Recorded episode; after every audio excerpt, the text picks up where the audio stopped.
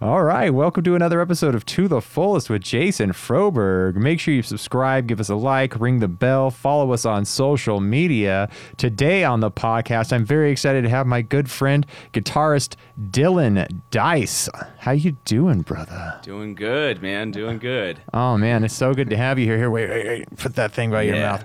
Oh yeah, dude, it's been so long since I've seen you in the flesh, man. I miss Yeah. you, buddy. It's been, it's just, uh, you know, we've been chatting it up ever since you walked in the house. It's like a good reunion, man. I just, I'm so happy to have you here, bro. Yeah, same here. Same here. It's been Oh. amazing, man. It's been Yeah. way too long. I feel like it's been like, I want to say like what two years? I, it's been a while, yeah, at least two years, right, with the pandemic and everything like that, man. yeah. And I started mixing music a while back, and yeah, it's just uh, it's great to see you, man. You look fantastic. I love your I love what you've done with your hair, and you Thank have you. a billion more tattoos than the Yeah. last time I saw you.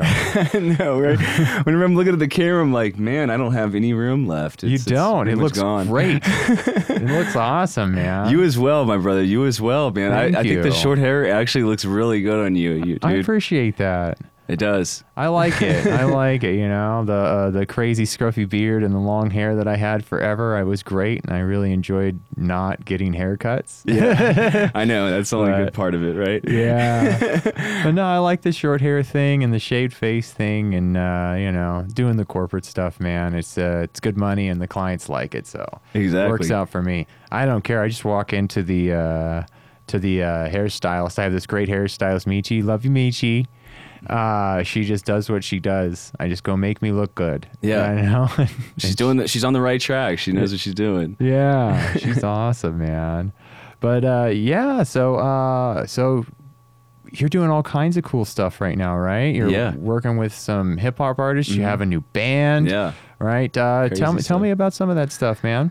Yeah, so uh yeah, so the first artist, you know, I've kind of been just being a producer and these last two years, man, I, I literally have worked so hard at just learning Pro Tools. I, didn't even know how to use a computer. I was Ah. a straight up just Nathan, you know, just moron on this stuff. And and uh you know, so these last two years I've been, you know, working on that, learning Pro Tools, and then uh, I had a really good engineer help me. This producer Nika Bling, give a little shout out to my boy right there.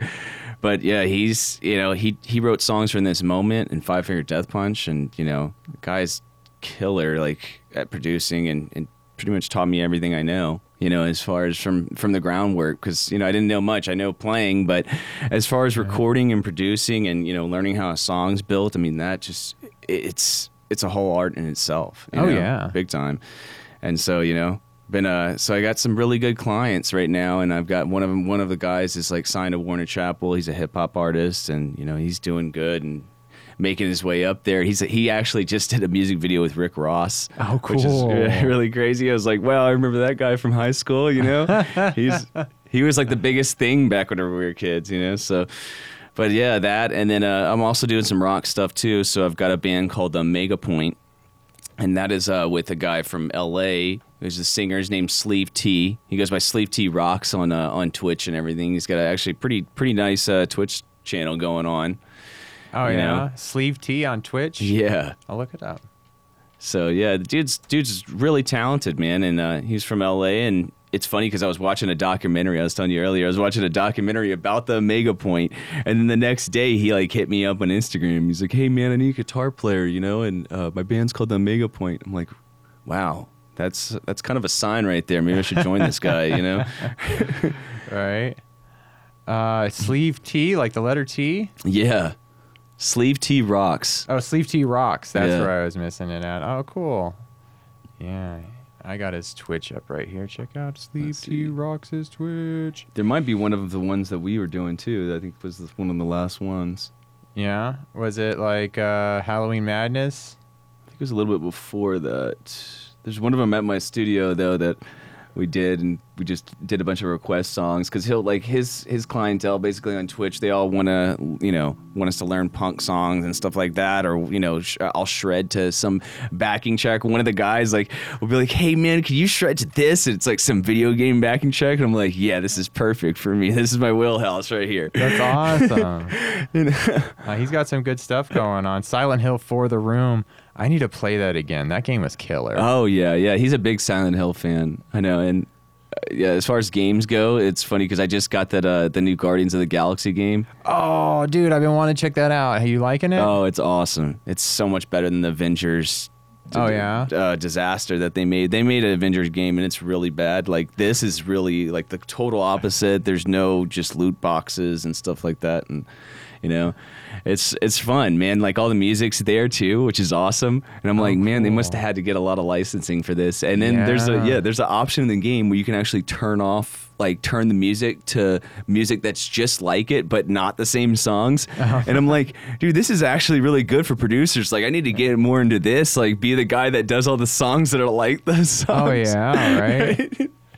One of the ones I was uh, interested in doing uh, is simplistic like covers of like really big popular songs. that- Mm-hmm. Yeah. uh, but you can. Uh, what's it called? You can license the cover for a lot cheaper than you can license the actual song version of it, right? Oh, so people yeah. who are making movies that have more of a tight budget, they can use your cover version instead of the original version and you can make a little bit of money off of it and they can not have to blow their budget on having some you know yeah it's some super big name, badass yeah. song but it's still the super badass song. So yeah it was one of the things. I was talking to my brother about doing that just coming in the studio and picking out some big hits and just re-recording them in our own little version and trying to push it and market it. Oh dude that's awesome. We should we should actually do that. Yeah it'd be fun. You know that's a side project then. Yeah it's an easy money maker and you're Right? right? you're playing music and it's not even a lot of like brain power right because the Yeah. song's already written Dude, easy, easy, easy peasy right there. It's funny that you mentioned mentioning movies because uh, the last thing I don't know if you know Jason Ebbs, yeah but yeah, like the like I met with him. This was I want to say about a month ago on a movie set. Okay. We like we both like do like you know kind of acting on the side, and so I see I, am like I hear from the casting you know agent. She's like, yeah, you're gonna be with this guy Jason. He's got dreads, and I'm like thinking, is that Jason Ebbs? and I get there the next day, and there he is, and I'm like, oh, dude, this is awesome. So we're on this movie set, and it's it's uh, called The Prisoner's Daughter. okay And uh, so the whole day we're hanging out with the lead singer from America, the All American Rejects, Tyson Ritter. Oh, cool. Yeah, so he's the main character in the movie. And then later that day, Kate Beckinsale gets on set because she was one of the main characters, but we had no clue like she was going to be in the scene. Yeah. So she was there. So we're in a we're in a scene with Kate Beckinsale and like Tyson Ritter and all this in this movie, and like actually got to be pretty big extras and. It was, it was a killer day, man. Oh, that sounds like fun. Yeah, I got it up on IMDb right here. Prisoner's Daughter. Yep. That looks cool, man. Yeah, so a lot of that was filmed in Vegas, so I'm sure there'll be a lot of other uh, local yokels and that, you know. Dude, there's a lot of different actors out here in Vegas, man. Like it's a pretty eclectic scene. I'm trying to get my uh, my foot in the door with all that stuff too. I actually just met um uh tele or a movie producer. Uh, I was out shooting and recording this uh, jazz concert for the uh uh what's it called? The jazz community people fuck i can't think of the it, the- name whatever the there's like a local? Yeah. yeah the local jazz association but uh no, um, so I was out shooting that and um, flying my drone over the stage and stuff, and she's just like, uh, "I need a drone pilot that's not an idiot," you know. And uh, she's been having a hard time finding one, I guess. So yeah, I'm trying to get my foot in with her and, and some of these other people out here that have been shooting a lot of different movies, and I've always wanted to do that, man. Dude, You know, that's- make movies and film, like produce and direct and everything like that, and maybe yeah. act. I like, I could act, you know. Dude, I, I've literally I've got uh, this, you know, this uh, it's called Goldman's and Associates, but you know, like yeah, just go online and make a profile and everything, and you know, that's uh, like she'll like kind of send you the jobs based on your look and everything like that. You know what I mean? And that's so sometimes I'll get I'll get emails and I'm like, oh yeah, that's definitely not going to be me, like a lawyer or something like that. You know, Ah. It's like no, I don't think I'm going to fit that part. I'll fit like a drug addict or a rocker. you know what I mean? or, like, or like a prisoner or something like that, but not like a like a lawyer or like you know some business guy. That's not going to be me. See, I could do the business guy. I got the haircut for it now, man. You know. Uh, yeah, but that just that kind of stuff just seems like fun. It seems like a lot of fun to get involved with, man. Dude, it, it's a blast, and that's the thing. You get paid a little bit too. It's fun, you know, in that sense, you know. But as far as music goes, man, that's one of the things I love about music is that the challenge is there. You Yeah. know, I mean, it really is. It's hard to make money from music, and it's like it feels like you're hustling, but once you get in that zone, you know, of just every day, hey, I'm gonna I'm gonna make money. I'm gonna do whatever it takes, you know. that's the way it is. Like as far as recording and being a session guy, there's a lot of times where I won't even get credit at all from the artist, and it, Yeah. and at first it like really, really like messed with me, and I'd be like, man, like why are they doing this? And then you know my friend explained, he's like, listen, it's not like actually something against you. It's really just you know the way it kind of works. You get those, you'll get those songwriting points, you know, and stuff like that. But not everybody's going to give you credit. They want it to be their thing. You know what I mean? Yeah. and and like you start to understand and you're like hey you, then you don't take offense from that anymore and you're like okay i'm not going to take this personal you know and i think that's kind of I- a good step right yeah, yeah, I know that happens with uh, like the pop punk kind of bands a lot. Like they get in the studio and their drummer's okay and it's good for live touring, but when it get when they're in the studio, it's like the producer has an idea and he goes, "No, I got this. I got Yeah. this drummer who's a beast, and he's gonna knock this out for us and really make it pop." Yep. And then they don't, and they just say that it was the drummer from the band that does it. exactly You know, and it's like you don't want the fans to know that he's not playing drums on his own record yep you know and uh and it's just yeah it's just part of the business at this point you know it's trying to get the the quality of the product out there Yeah. as high as you can Yeah, or even you know programming too. I know a lot of guys. Oh, yeah. that like will get mad because it's like, well, but we live in that time where technology is so good, man. I mean, it's just you know, as far as recording goes, you don't even need a real amp anymore. I mean, it's just Yeah. it's gotten to that point. It's incredible. no i run my whole thing in the box i got this badass drum set behind me man we run it through superior drummer and Oh, it's all midi time coded and i can just like you know i'm not uh the best drummer in the world by any means and uh but i can play the song Yeah. and then go back and quantize and, and kind of put it in the pocket and then just grab good chunks and loop it and go there you go i got Yeah. the there's the drum beat for the song it works perfect sounds like a professional's playing it and uh you know i can move on and like really have solid tight drums Yeah. and it's all big badass samples off superior drummer that sound great I know. and yeah and it's just like it's me just in my my single room right here screwing around at a digital drum set and it's amazing Yeah, yeah, dude, your setup is awesome. I love this, man. It's super comfy too. Thank you. all the guitars around. I'm like, oh man, you got all kind of cool stuff going on. yeah i love all my guitars over here ah they're nice man I really like that plexiglass Les Paul. What is that? The, that's uh, a yeah, yeah that's a gibson les paul man or well it's supposed to be Is that from Zito? Or- uh no i don't think it is man. I used to think Zito had one of the, one of those back in the day. yeah no i found it at a pawn shop Oh, it's dude. pretty cool you want to check it out Look at Yeah, that is awesome. This bad dude out. Everyone loves this thing, man. Here. That is so cool, dude. Oh my god, it's heavy too. Wow, this thing is super heavy. This is gnarly. yeah. This is yeah. So some of my friends that are like more uh, experts on that kind of thing are like, uh, that's probably not like a hundred percent real Gibson, because I don't think they ever actually made a plexiglass one. It might just be like an ESP with a Gibson neck on it or something. But uh, it's my favorite guitar. I mean, the thing sounds great, Wow. and yeah, it's just got a, it's got good tone, and yeah, I mean, that's the one I write with. Dude, I love how heavy this thing is. That's incredible, though. That is awesome. I'd love to play that. Yeah, man, I love this. Everybody's it's everybody's favorite guitar. I was just like, just sitting here, like eyeing that thing. I'm like, wow, man, that is that is super cool.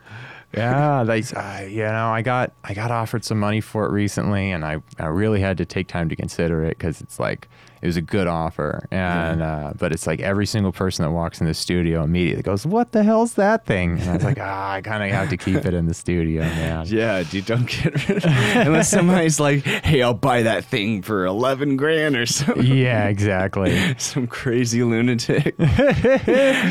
Yeah, no, it was a it was a pretty serious offer. I was like, I could get a Telecaster for that. I've always wanted a Telecaster, but I'm like, yeah, you know, it's not a rare, weird looking, unique piece like that. So Yeah, exactly. Yeah, yeah, you can get a telly any day. You know. yeah, exactly. That's what I got a job for. So yeah, I ended up I ended up deciding to keep the sucker. It'll be here forever, man. And it looks like it. I mean, it has a DC port on it, yeah. and so I think there's like lights inside of it or something like that. I can't get them to turn. I haven't tried very hard, but you know, I plugged in uh, I plugged in a power supply to it, and it doesn't Yeah. turn any lights on. But it seems like something's dangling off the bottom with the DC port. I don't know what the hell it's for, but if it lights up, that'd be pretty tight. That is awesome. What if it does? Yeah, you never know. It could do a lot more. This could be like a Rick and Morty episode. That thing could be a time traveling device, you know? or interdimensional. Uh, You just have to hit the right notes on it, and it opens up the portal. Man. exactly. Uh, yeah. That show's a trip, man. You you watched that, right? Oh, I love Rick and. Morty. And I have uh, Mr. Poopy Butthole tattooed Oh, on my leg. no way. Yeah. No, that's one of my fa- that's one of my favorite shows, man. I, I absolutely love Rick and Morty. I just finished the fifth season uh, on Halloween. Oh, man. yeah. Yeah. that last episode. good. Yeah, Evil Morty strikes back, right? That's Yeah. The, I'm like, what the hell? And then the portal gun being he changes the portal gun, Yeah. right? So they don't because Rick wants to quit or whatever. Yeah, like, dude, that is gonna be nuts. Like, I want to see where they go with that whole storyline. You know? Dude, it's beautiful. the writers on that, like, I love how they really take their job seriously and like Yeah. the lore. And they go back and they watch all the episodes over and over again and make sure they're like sticking to their guns and not, uh, you know, getting things mixed up or just writing something for the hell of it. And because it's like super nerds are watching that show, Yeah. and everybody tears it apart as nerds are to do. I know. and uh, and they really take it seriously, and that's one of my favorite things about it is they they bring it, man oh yeah. and it's hard for them because they say they're never gonna they don't like to do repeat episodes they don't like to like they like to keep it fresh every time and it's like 5 seasons of keeping it fresh it's like i know season five was a little rough too because uh there was some really good episodes and there's a few episodes that i was like what the hell's going on here Yeah. man you know but uh man they just got their hands full with that thing I know that episode with uh with Rick whenever he goes to see his 30 year old self and they kind of get rid of Morty. That was my least favorite one. I wasn't too Yeah. into that one. And the first one too with the Aquaman kind of guy or whatever. oh was- yeah that was okay. But uh, my favorite one was the Captain Planet. that was mine that too was right. That was so good when Morty falls in love with her, and I was like, "This is awesome!" I, like they need to go extend this kind of storyline. This is really cool. that's it right You know? there that was my favorite uh planetina right Yeah, yeah. so well done Total Captain Planet because we remember that as kids. Captain Planet Oh, yeah. was just awesome, right? Like back and then back then they had this guy, the guy from Star Trek, uh, that everybody knew as the visor guy. I remember remember that as kids. Everybody Yeah. wanted to put one of those visors on. You would take anything. You would take like your little sister's uh, hair net and put that on your face as a visor to be that guy. Friggin' Geordi from Yeah, Star Geordi. Trek, man. Yeah, let's uh, what is it? LeVar Burton. Yeah. he's the Reading Rainbow guy. Yeah, I know. And Captain Planet though, right? He was on Captain Planet as well. Yeah, freaking uh, no, that's yeah, freaking Planetina though. What a great episode that shit was. I I loved it so much, and uh, the heartbreak at the end of Oh, all of it was just brutal. like they just don't they don't let up, man. On that show, they really crush the characters and bring all this emotional play into into the game into the Yeah. episode, man. Oh, dude, it's so funny. Whenever I first heard about that show, I remember this was a couple years back, and I was in a band. and They were calling me Pickle. Oh. and uh, like what? It was one of the singer's girlfriend. He'd be like, she'd be like Pickle, Pickle, and I was like, where do you get? You know, and I was like, okay, Dill Pickle, I get that. You know, and Yeah. then she's like, you got to see this this show, Rick and Morty, and it's and she's like, watch this episode called Pickle Rick, and I was like, whatever, you know, and then. A couple of years like later after that, a, a friend was like, "Hey man, you got to watch this episode Pickle Rick," and I'm like, "All right, whatever, I'll watch it," you know. And that's whenever I was hooked. After that, I'm like, "Oh my god, this is just epic!" And that uh, that dog, the dog one where they're in the suits and Oh, they have yeah. the Doberman. You remember that? Oh yeah. And then that was uh, like watching that episode. I think was life changing. I was like, "This is the funniest thing I've ever seen." Whenever just the what's the what's the um the stepdad's name or the Jerry. yeah, Jerry, where he's just trying to get him to use the bathroom. He's like, "No, Jerry," and then he gets he the the dog gets the outfit, and then he's like trying to put his head in it. it's like, "No, Jerry." Uh, get a job, Jerry. Yeah. Yeah, that shit's so funny, man. I believe that was a that ended up being like a spin-off or like they had a comic book based on Dog Planet or something. It was kind of like a they almost took it in another direction and had a second series with the Dog Planet stuff. Oh my But god. But yeah, like they just they don't know what to do with all their ideas, man. They're fucking wild people. I know, right? That's crazy, man. That's nuts. That that it's it's it's so funny. I was, I was actually thinking of a time with Dirty Paradise too, and uh, this is long before Rick and Morty. But it's just funny. Like we were at this place called uh, Frank's Tiki Room. I love Uh, Frank's. You've been there, right? Before. Yeah. And speaking of cartoons, and this is like a story of Dallas because Dallas is like this crazy maniac, right? Yes, he is. And so anyway, we're at this place, and there's this girl that Dallas is kind of seeing, and then you know he's kind of like working her over a little bit, and she's like kind of working over these other guys or whatever that she had been, you know, she had kind of been, I guess, casinos before and was like kind of working them over, you know, and and and so sh- they see her they see her there with Dallas. They must have been like following this girl. And so they're all like jealous of Dallas because this girl's just all over him. And then it's me Russ you know and a couple other girls. We're kind of all you know chilling there gambling. Next thing I know I look over and I hear like this big commotion. I see a just a pile of dudes like a cartoon. It was like one of those old school just Looney Tunes cartoons on Dallas just trying to beat him up. But like it's so many guys on top of guys that it was Yeah. just like who's hitting who like what is going on right? And so we go over there to help like help break it up. And i see Russ over there trying to pull people over. I'm trying to pull guys off. And then the security guard comes up and he's hitting us with a blackjack right? One Oh, of those God. grandma weapons and I can't, I just can't stop laughing because it doesn't hurt, but it's just Yeah. like this guy looks like he's jacking off in my face, just hitting me as hard as he can with his stupid little, you know, leather blackjack that you see in like video games. You know, you never even see that in real life. And this guy's like, so anyway, we get kicked out of this bar, and like, you know, I remember the last thing, like, just Dallas is just cursing at this guy or whatever and so I throw a hammer at the Oh at the freaking God. bar right and luckily I missed you know and just hit the wall or whatever because I, I wouldn't probably be here today I'd probably be in Yeah. you know prison for manslaughter yeah, throwing hammers. it was insane man I remember that night You guys were a rowdy bunch. yeah dude It was uh you guys were always getting into something, man. It was kind of like a point you would make to start start shit whenever you were playing shows and get rowdy. And I just there's countless times so over many at the bar, yeah, or anytime you guys were playing, it was like it would turn into a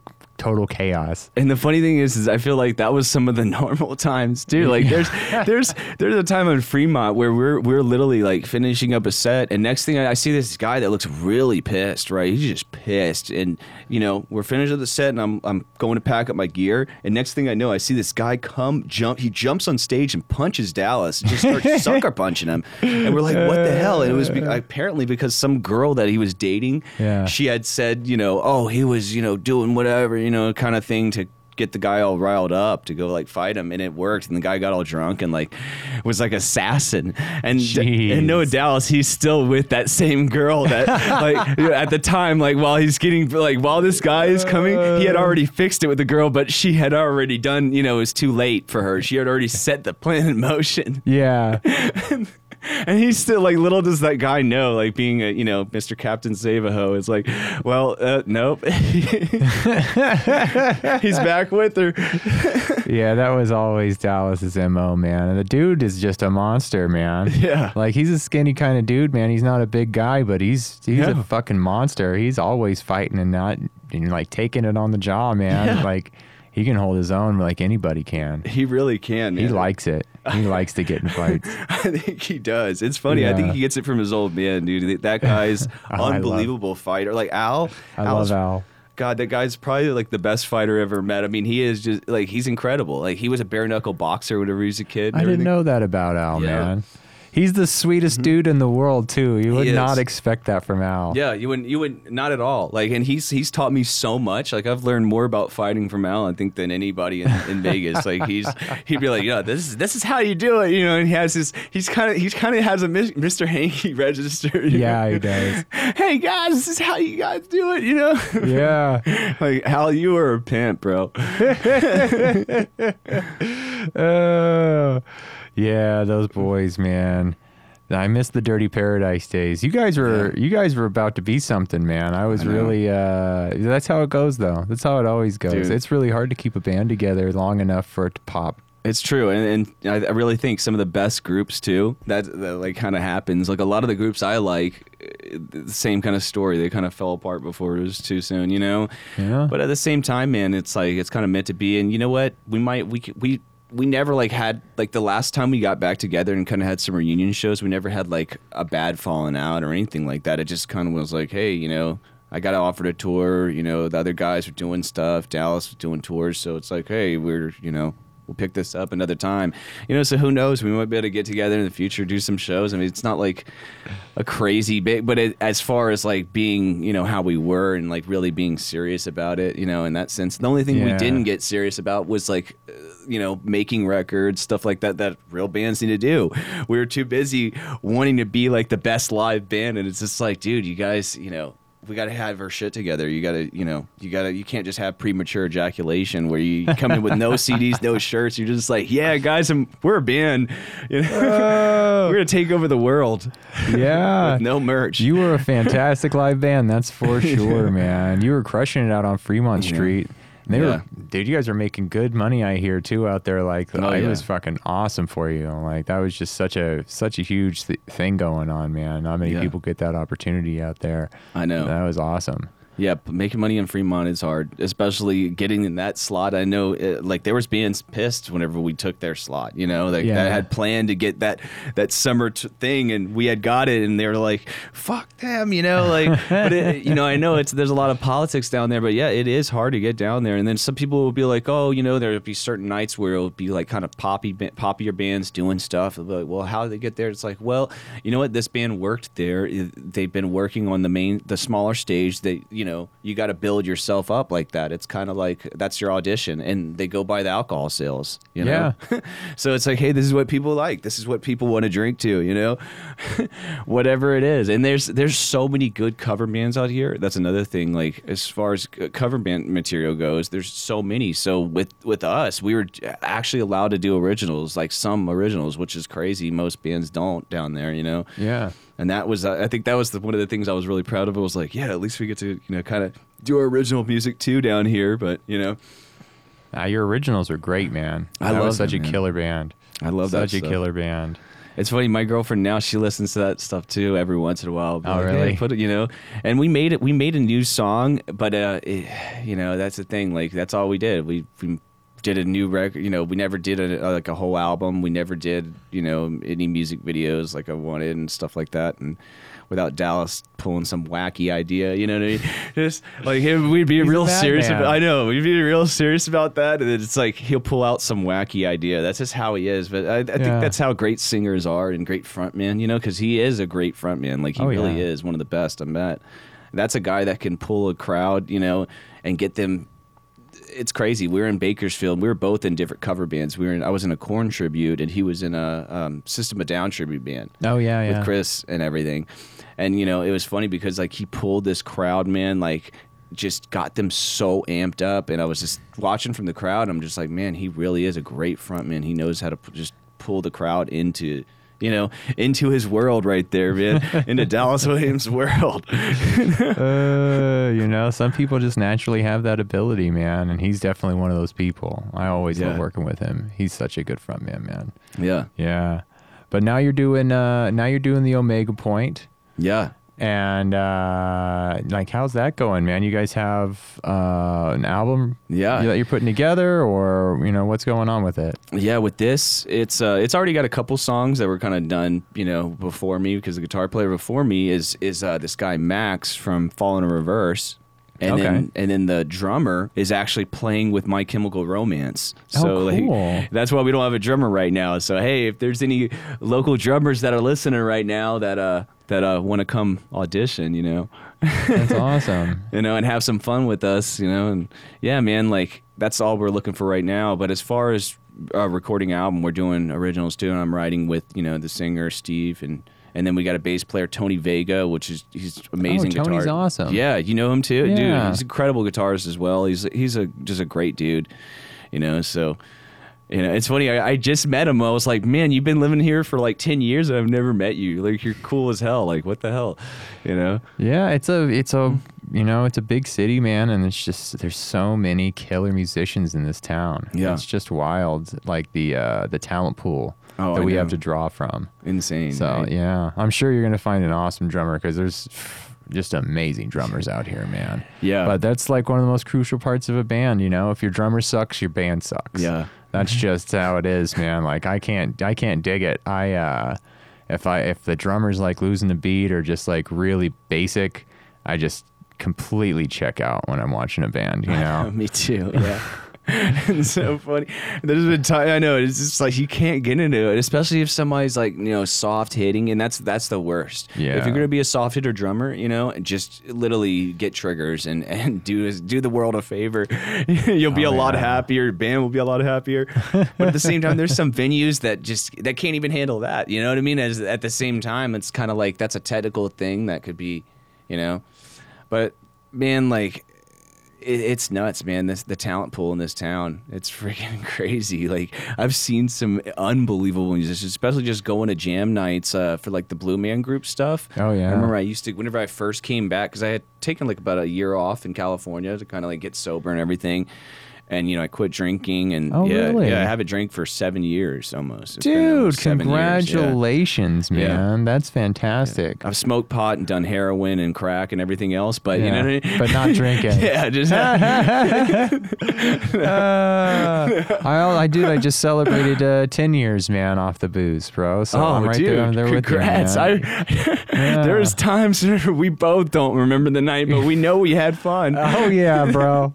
That's for sure, man. I uh. remember, I remember just seeing you at Vamped, and you'd be just, dude, like straight up, like they would keep you loaded up there. That was one of the reasons I like did that for a living, man. You know, in my early 20s, I was like, this is the best job in the world. I can just get shit faced all night long and mix bands, and it's like, it's okay. You know, I don't- it's like a dream job for a 20 year old man. I know.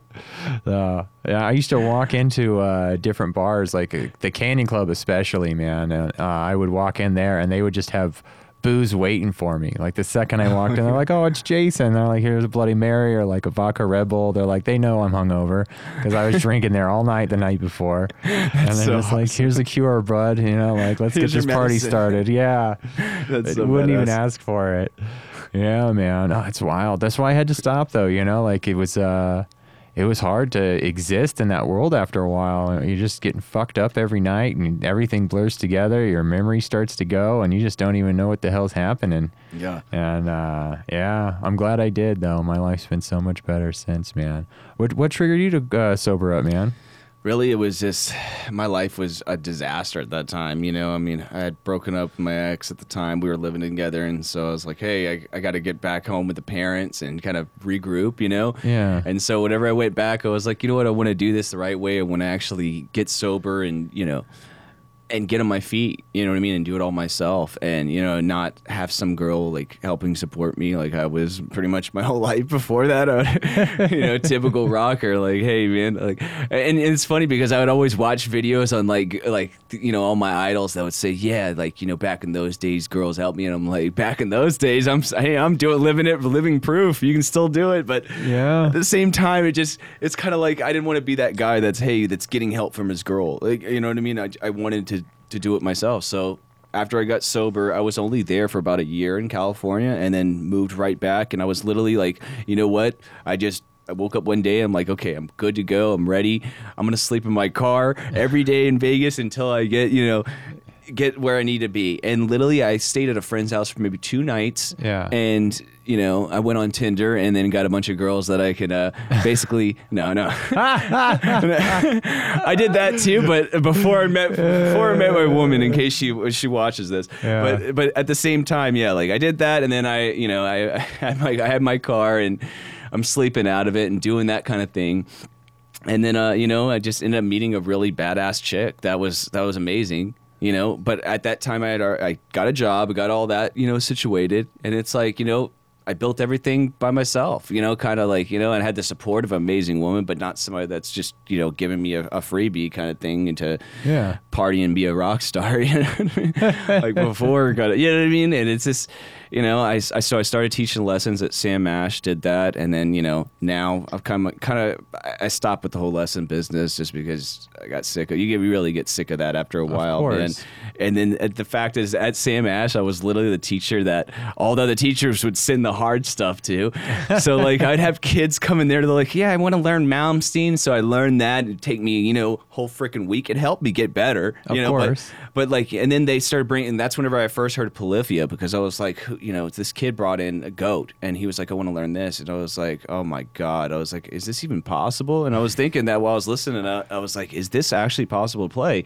And I remember I brought it home, and I was, you know, I was working on it, and I finally learned it. I was like, "Wow, this is insane!" Like, you know, and I started being a, a fan of this band because the guy just is writing guitar parts that are so unique and different. It's called uh, Polyphia. Yeah, they, they're like a underground type of. They're they're actually getting bigger now, but they're kind of like an underground like instrumental band, and it's almost like a like with a little bit of hip hop influence, but with crazy like technical guitar that's like clean and not distorted. It's unbelievable. Like this guy's doing all this shit clean, you know, no distortion, just unreal. And like, dude, even live, they're they're incredible. But uh, there's also another band called Periphery too, in that kind of element. But they're more like uh, Gin, Ginny, like uh, what is it? Uh, not Mastodon, but Meshuggah kind of Oh, thing. okay. You know what I mean? They're the, they're the ones that I think created Djent, that whole genre, right? Wouldn't you say like is Meshuggah back in the day? Oh yeah, You know? Meshuggah's awesome. and then these guys kind of like added like more clean style vocals on that kind of instrumental stuff like Meshuggah type of but as far as Polyphia goes yeah man I, I I can't even think of a band that's like them I mean they're they're so unique you know I'm gonna definitely check them out, man. That's awesome. I wish I could play I know. music on the podcast, but you know, I'll, I'll add the um, I'll add the link in the description. You can go check out their website. I got Yeah. it pulled up right here, polyphia.com and periphery.net. I Yeah. got it down on the thing. That's awesome. Yeah, I love new music, man. Especially the uh, super talented stuff like that, where people are just blowing your mind. Oh yeah, this this guy will. do- His name's Tim Henson. That's the the guitar player and the guy that like writes all the stuff in that band. And um, man, it's just that guy's got some insane talent. And I saw how he was right. It's crazy how he writes his riffs. He basically uses a keyboard and he'll write the chords out like that, you know, just with MIDI, and then he learns it. It puts that MIDI into like Guitar Pro and Yeah. learns it like that. And I was like, that's genius, dude. I'm gonna start doing that, you know. So that's what I've kind of been experimenting with and like trying to write riffs on piano. That's what Anthony does. Really? You remember Anthony Gomez? Yeah, yeah, he's yeah. a super talented guitar player. He does that exact thing. He Dude. writes it all on the computer and then has to learn how to play it back. And the computer's Wow. just blasting him with these crazy notes. And yeah, yeah, it's pretty impressive. Dude, that's incredible. That's exactly that's what I'm like getting into right now as far as writing goes. You know, because that's the thing. Like sitting there at the metronome, p- uh, practicing sweep picking and stuff like that. I've been doing that, you know, years. Like that's like, but always been my go-to for discipline. Because I've got a lot of discipline whenever it comes to practice, man. I, I'll sit there uh, and I'll hit the metronome for hours. To the point where you know my girl, she'll be in the other room. She'd be like, "Damn, you know, you're like you're still hitting that pattern." And then, but she knows, you uh. know, she's like, you know, she's always proud of me in that sense. Like I've always had that discipline, even whenever I was a fuck up and like drunk as fuck, I could still like I would, uh. you know, still somewhere put that like that time of day to to put in this work, you know, not half-ass it. You know what I mean? And it's just like I feel like, especially guitar, like if I don't practice and do my routine one day, I feel like I start to get rusty. You know what I mean? Oh yeah, bro. Like I uh I humiliated myself in front of my uh my family up north. I after COVID started clearing up, I went up to go see him and I hadn't been playing this whole time. I still haven't been playing really, man.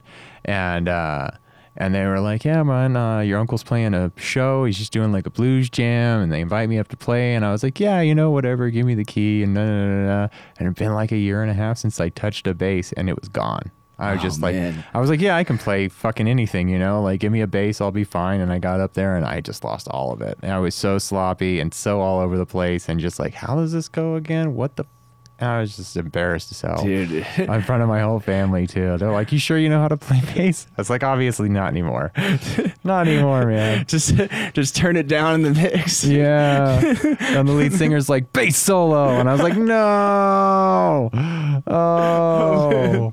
Yeah. And it's humiliating. So yeah, dude, it's for real, man. If you don't if you don't use it, it just disappears, man. It's just uh It I have to start practicing all over again, man. And you know what's it, it- the, the funny thing is, I feel like with drums, it doesn't though. Like I, I know, right? Yeah. With drums, it doesn't because I've known drummers that haven't played in a long time, and I've seen them just like pick it up in five seconds. I'm like, dude, like you can't do that with guitar. You can't. No.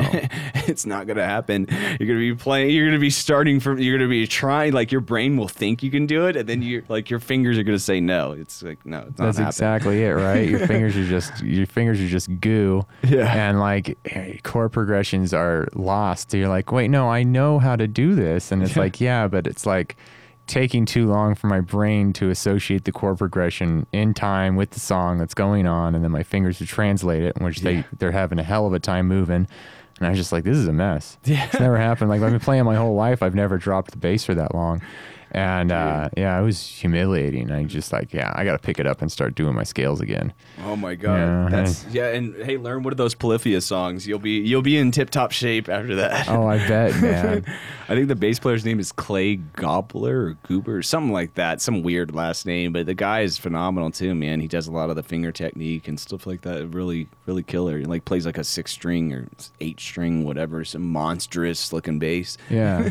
What do you play? You are you I a do six string. I Or- got the six string. Uh, I got the six string fretless right there. My little fire plant. Oh yeah. And then, uh, yeah, I, I like the six string basses, man. I do all that Primus stuff, so it's like I have to have it to do a lot of those songs. Yeah, you kill that, Uh, man. oh, I- thank you very much. I remember that Primus tribute band you had was like the dude. That was so phenomenal, and everybody that would like see that they're like, dude, the bass is so on point. like you like literally like had those songs perfect. Dude, I've been practicing that since I was a teenager, man. The second I discovered Les Claypool, Yeah. like my drummer in one of my old bands, he was just a huge Primus fan. And he's like, You never heard of this before? And then immediately I just lost interest in all things. and I got all the Primus albums and I just started learning all the songs I could, man. And, uh, and like that's the only reason I even got a six string bass. I was just like, oh, I can't play these songs without a six string bass. So my only priority in life was to get one. Yeah. And uh, yeah, it was uh, yeah, it changed my whole my whole world view on what music was, and I'm still obsessed with it. I love his new band. The, um, Really, what's it called? Uh, uh, it's uh, the Claypool Lennon Delirium oh yeah, with, with John, son. Lennon. Dude. I- you know, it's funny because I love the John Lennon's son, dude. He's he's super talented. The one, the one with the, the that kind of looks like John Lennon with the beard and everything, right? Yeah. that's the guy, dude. I saw him on some late night show. I think it was actually with Les Claypool. I'm sure it was. And it was an incredible song too. Like it was a really good song. And I want to say, what's the name of the band? Is it It's the Claypool Lennon Delirium. Oh, the actual okay. name of the band. Yeah. maybe that was, or maybe it was his side project before that or something? Was that new? know. But yeah, it was. It's just blows my mind uh, what they're doing, man. Like the music is so good. That's and I, I love everything that Les does, though. But I'm always talking about Les. He's, he's, you know, he's the guy for me, man. There's just, you know, everybody's got that person Yeah. that clicks with them, and that's for me. That's the one, man. Like, and uh, the Beatles is a huge influence over me as well. So Oh yeah. for them to to merge kind of Primus and the Beatles together like they do, it's just. It's just perfect. It's right up my alley. It's crazy. You got to wonder if that guy like got some songs from his dad too, because dude, some of the stuff that I was hearing from him was incredible, and I was like, I wonder if this is like throwaways from John Lennon or something. You know, what I mean? Like, Yoko Ono comes with some uh, secret box. She's like, "Here is all of John Lennon's old throwaway songs. Here you go." Yeah, right. Uh, no, the, you know the Beatles tied into something uh, like classic and pure about music. I think you know they Yeah. were really they there was just something about what they were doing that was so simplistic and just right on the point. You know, like uh, and I think if you can just tap into that a little bit, man, it's just that's where all the hits are, man. That's where all the best parts of music exist, man. Is exactly what the Beatles were doing. exactly. You know, they, they they did some creative stuff and some out there stuff, but like a lot of it, especially with like Paul McCartney, man, you know, he's he just knows where that groove's supposed to sit. Exactly. Yeah, for a left, and he's a left-handed bassist, right? Oh, yeah. Insane. Like, dude, he's the crazy thing to sing and play bass. People don't understand how hard that is. It's a lot harder than singing and playing guitar, right? Like, Yeah. I'd, I'd figure. Like, Well, I mean, you know, it's you got to you got to be able to do both things without thinking about them. Yeah. kind of thing. You know, like you, you just have to.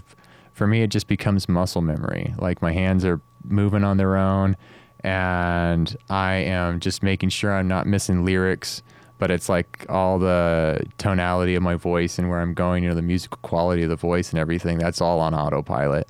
Yeah. And uh, yeah, it just if I can't put both of those things you know, without thinking about them, then it just turns into slop. Yeah. The second you try to come back in and go, "Am I doing it right?" It's like, oh, you start stumbling around.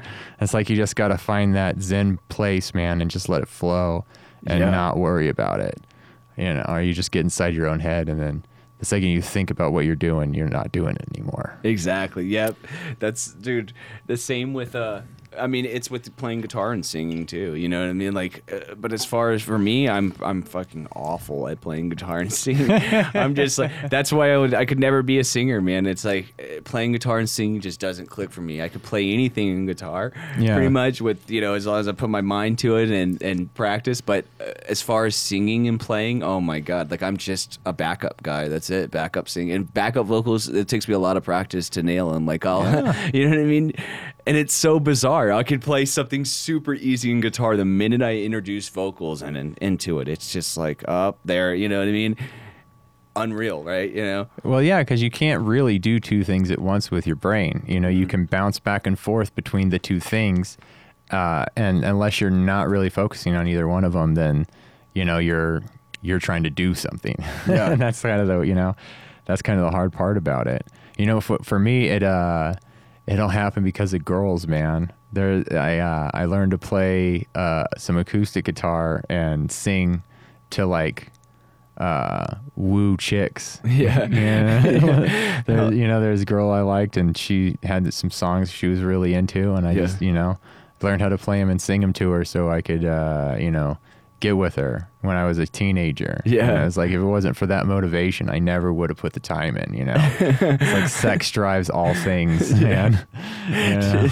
and it's so funny you say that because like I remember whenever I was like I had probably been playing guitar maybe four years. I was about seventeen, and I remember going uh, like on a date with a girl at the time, and it was like it was like it was actually around Halloween, and. I was 17 years old and you know it was like our first day or whatever and there's this other guy that we had met you know this is in hollywood and he was like you know chilling with us i could tell he was like trying to swoop on her and i was like whatever you know go ahead and he had acoustic guitar and remember he was playing and singing Yeah. and at the time like and then like i played some like you know technical thing or whatever to try to impress her and i remember at the end of the day she went with that guy and Hell he played yeah. like wonderwall or something you know what i mean something just super cheesy and easy and you're just Ah. like oh god you know cringe like while he's singing but then you're like hey it won you know it, it, it works and there's a formula for that that's the reason why you know because girls aren't looking at some at a guitar and being like oh my god he can play something like super technical like, Yeah. like that's gonna turn me on it's like no, they're not gonna think that they're gonna be thinking other things you know and then The majority of people aren't interested in that kind of stuff, right? I know, and it and it's funny. You go to like uh, what are these like animals as leaders? Have you ever heard Oh, of that I band? love them, Yeah, yeah. the great band. You go to one of their shows, you're not going to see that type of those type of groupies. Are gonna, that's not going to be there. It's like the opposite. It's like guy groupies, you know, that are just like, oh my god, Tosin, I want to see you play that Aeolian scale like that. Oh. yeah, like 90% of the audience is just hardcore musicians who are just there to see some amazing stuff done, right? dude and everybody looks pissed too like it's funny because that crowd is like musicians that are like all the guys that play the technical stuff so they're all just like Oh. cross-armed you know what i mean but you know they all like they all have good intentions they all love the band that they're going to see obviously Yeah. they paid money but it's just like you'd go there and you like they all look like they're like forced by like a mug shot you know what i mean it's like their mug shot and they're just like forced to be there but it's like hey that's his that's how te- like technical musicians kind of can act you know what i mean Oh, yeah. whereas like I feel like I try to be like more like the Dimebag type of personality and just like laugh at it, you know, and just be, like have fun. And whenever you're like that, sometimes with the serious guys, they sometimes don't like you. Like I noticed, Yeah. like some of the serious guys would be like, "Give me these looks, like, dude, why are you so happy? And, like, you gotta be, you gotta be like oh. depressed and cool to be a rocker." It's like, no, you know, I think you can, you can do both, man. You know what I mean? Dimebag proved that. There's been countless musicians that have, you know, oh, like you don't have to be like the coolest guy in the room. You can just, you know, have fun with it, man. Yeah, well, I think that's part of the like the human condition. and it's like a lot of people are like that. It's so much easier to say everything sucks and not put yourself out there emotionally and Yeah. like shit all over everything. And it's like it's almost like a, a knee jerk reaction people kind of have to the reality around them, man. I know. It's it blows my mind, and I'm I'm guilty of it too. I used to be that kind of guy, and like it's encouraged almost in circles, man, to be like. uh yeah, doesn't everything suck so much? And you know, everybody piles on on how everybody's, you know, everything's just terrible and shit all over the world. And Yeah. and it's like, uh, yeah, you know, I don't know. I, it it's it's kind of a, a bummer, man, to be around. And I don't like to I don't like to play that game anymore. Yeah, I'm always trying to be the positive guy now too, Dude, And it pisses people off. It does. They're like, shit on stuff with me, man. What the hell? I know. Or if you change the subject, you'd be like, you know what? I don't. I just don't want to talk. Let's talk about something else. And like somebody that's really negative, they'll be like, oh no, you know, like let's keep all, you know, or get all bent out of shape. And it's just like, dude, you know, there's so- there, like you said, there's so many positive aspects of life, and you know what I mean. Like, look what like. I think if we all kind of come together, you know what I mean, things would be different. I mean, like especially right now with all, like what's going on with the world, you know, like you said, like it really is, man. Like I think of it as a happy place. I don't watch the news. I don't watch the media. You know what I mean? And I'm just like, hey, you know, as until they come, uh, you know, banging at my door and being like, "You need a shot." You know what I mean? Like, as long as they don't do that, I'm okay. You know what I mean? But at the same time, there's a lot of pain going on. There's a lot of people losing their jobs. There's all this stuff that's going on right now, and it's just, man, it's really. It's awful how you know the media is kind of like not just ignoring it and just being like, "Hey, that, that doesn't even exist." You know what I mean? Look over here, guys. Oh yeah, man. No, it's a it's a wild time in the existence right now, man. But I, you know, it, there's always something wild going on. But it's definitely it's definitely a lot worse than it, uh, I can remember it being. Yeah. And uh, it's now more than ever that people need to have that positive outlook on things and just have, you know, I mean, like a level of faith in reality that shit gets bad and then shit gets better and it's gonna get better. It's already getting better. Yeah. know, And uh, and yeah, it just it's it's scary, man. It's scary. But when you let it all go, you realize it's not that big of a deal. Yeah. yeah, and uh, but I, yeah, I see so many people out there just absolutely terrified and wrapped up and hyper angry and just yeah, and it's just ruining their version of reality. Know, and, right? and it's like this filter that we have on, man, where we can just walk around and we could see everything for the beautiful, loving place that we exist in, man. You know, like I always am reminding myself that this is this is heaven, man. Like it, it, it's just such a beautiful experience of life that we get to we get to have as people, especially this day and age. Oh, yeah. and uh, and yeah, there's just so many people with this filter over their eyes that just look at the world in black and white, and everything's just shit, and Yeah. everything's racist, and everything's terrible, and you know, and it's just like. It's not though, man. It's not, dude. I You feel just like see it that way. Yeah, like I, to me, like whenever I go out, it's like I honestly I've seen more people come together, especially in Las Vegas, at the area. You know what I mean? Like I've seen a lot more people doing better deeds and nice to like as far as like real life goes. But then you watch the media and it's like the complete opposite. You know. That, that same kind of thing. Like I've seen a lot of heartwarming shit this last year. You know, Yeah. It's it's freaking awful like of what we're they're trying to program you know and this whole great reset thing and well, that's it too. You know, they're trying to program us all, man. It's Yeah. like apartheid all over again, you know, and uh, they want us to be as divided as possible and at each other's throats, so we're not rising up against them. Yeah. going, hey man, what are you doing with all of our tax money? Yeah. You know, this is like you're running the country like shit. This isn't acceptable, but it's like no, it's it's your fault, Dylan. Yeah. it's like like you have any control over any of it, right? You know, Dude. but it's like it's easier for me to walk around and blame the people that are directly in front of me than to blame the people that are actually in charge of this shit. And uh, and if we all could just come together, man. But they want they want civil war. yeah You know, they they're it's like it's being encouraged to turn against everybody you love. You know, people are being encouraged to turn against their own family members and it's just wild, It- man. it is. It is wild to see. And it's like, man, it's like the the 20s through the 40s again, man, you know, like early communist Russia and everyone turning in their family members and sending everyone to the uh what's it called? The um the gulag Gulag. That's the word. Yeah, sending everyone to the gulags and you know Nazi Germany. Everybody's got to show their card. You know, if you're, you know, they got to put the the Star of David on your shoulder, and you know, it's like all this stuff has to be public knowledge so they can treat everybody differently. yeah And that shit's wild, man. i know bring back segregation Yeah. like, what, where are we like you're like what the dude it, and that's that's another thing is um you know I'm getting a little thirsty, but no, like you were saying about, you know what I mean about the, like the racism and all that. It's like I have literally had. It's been the complete opposite for me out here. Yeah. You know what I mean? I feel like everything, everybody's been kind of like teaming together. You know what I mean? But and even with the vaccine and all that, you know, or the vax, I'll just say. I don't want to Yeah. say too much of it, but yeah, No, like fine. you know, whenever everybody's talking about that thing, that is literally causing. They're trying to say that's racism, and it's like, no, that's you guys putting this segregation and not allowing people that are unvaxxed, and of course, you know that whole community. That's like, why should they trust Dr. Fauci? You know what I mean? The guy Yeah. that's like. Wrong literally all been- the time. Yeah, he's a bad guy in the Dallas Buyers Club. If you ever watched that movie, the guy literally is the bad guy of that movie. You know what I mean? Like what he did to AIDS patients, all this stuff, and then Yeah. like it's insane how that guy got in the position of power he is. You know, you're like, how? Like this guy is like literally the worst doctor in the world. And Yeah. then I remember I had a friend that was like, dude, look up who's the most powerful doctor in the world on Google. And I was like, oh God. And so I looked it up and it was Bill Gates. Yeah. And I was just, did you see that? You ever try that like thing? You look it up on Google and it's like, what the fuck? No, this can't be true. What? And it's and it literally came up as Bill Gates. Google's a trip, man. Uh, like there was that thing where, uh, yeah, it shows up as Bill Gates, doesn't it? Look at that. That's ridiculous. Freaking crazy. Yeah. That's the world we live in, man. It is, man.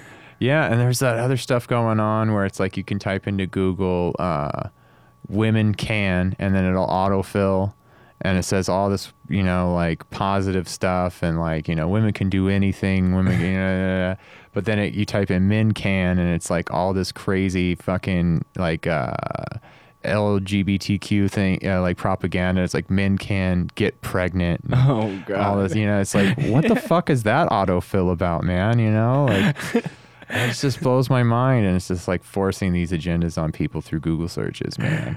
or you type in Hillary's email, and it's just like nothing shows up, right? Even though she's the one with the email, uh, you know, prop, uh, situation, and then, but you type in Trump's email, and it's like all the shit about how Trump is evil shows up. Yeah. Yeah, and it's just like, damn, bro. They're just like so one-sided and pushing their their objective point of view on society. And it's ridiculous that a company that has that much power, it's like literally the bear, the gatekeepers of information are filtering our information to satisfy their own objective and their own narrative. Yeah. And that's just not okay. That's not okay to do, man. No, total Yeah. CCP. Yeah, like Yeah. that's that's what China does. You know what I mean? Basically, Yeah. their social credit score and all that, and then having to use a VPN just to cruise the internet. You know, that's where it's getting like now. No, know? I run a VPN. I run the DuckDuckGo thing. Yeah, me too. You know, like all this stuff, so that I can filter it out.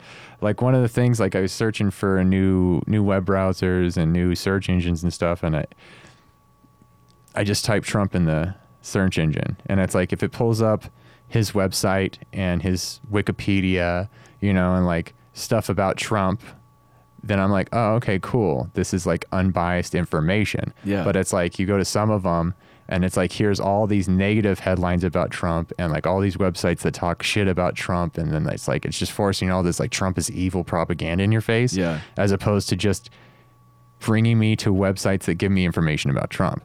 And that shit's wild to me. Yeah. Like like it's just clearly one-sided and and opinionated bullshit. Yep. And you see the search engine says brought to you by Snopes. Yeah, right? Presented by Pfizer.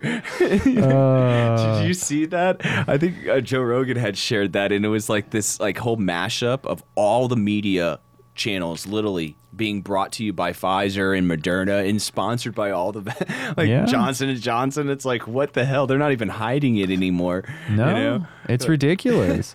and it's like the government gave them what a hundred billion dollars in research money, and their profit margin is just insane.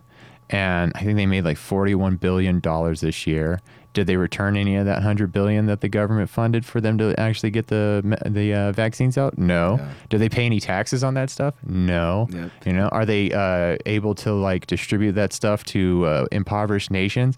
No. Yeah. You know, they're just like they took all this government funding and then they used it to just make massive profits and they don't give a shit about anybody. And then the government mandates it on top of it, right? They're just like, and you have to take this. Yeah. It's like, fuck, man. You know? That's no break. Yeah. That's so wild. Like it's just uh yeah, we're just living in an episode of Black Mirror, man. Dude, you know, oh it's like we're God. repeating all the mistakes that, of the past and all these problems and the, this bullshit that happened 100 years ago. It's all cycling back around, man. Yeah. And people don't study history or have any concept of it. And so they just, you know, they think it's some kind of new, beautiful idea. And it's like, no, man. Yeah. No, you're uh, you're just repeating history over and over again and bringing about massive amounts of suffering. Yeah, exactly, exactly. History shows that like uh, tyrants have lost. You know what I mean? Yeah. It's it's not gonna happen, no matter what they try to guise it as. You know what I mean? It's like they're gonna lose. They are. You know, and people are standing up, and it's like you know going even going by St. Rose Hospital by my house. you Yeah. know, I drove by the other day, and we saw this crazy protest in front of St. Rose. I mean, there must have been about 200 people Oh, really? not one single media van, right? Not nothing. No. Media silent. There's people literally in the middle of the streets hanging from the frickin' traffic lights with signs.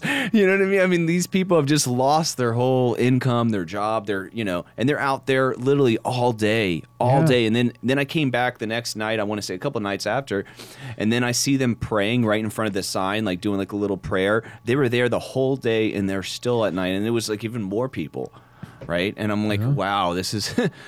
it goes to show people are fighting back, but the media is not covering it all. That- That's No. you know they don't want to show it. Yeah, and even if they do want to show it, they'll put they'll they'll color it in such a way that that villainizes those people. Exactly. You Yeah. know, they won't they won't show it in a non-biased format. It's always pushing the narrative in a certain direction, man. You know, they want everybody to believe one thing and they just they will do anything and they'll say anything to encourage people to think that way as opposed to thinking for themselves or just going here's information develop your own opinion You know? Exactly. and it's like no you're not allowed to develop your own opinion your opinion is dictated by twitter and cnn Yeah. and if you don't have that same opinion that we tell you you're supposed to have, you're a fucking racist piece of shit.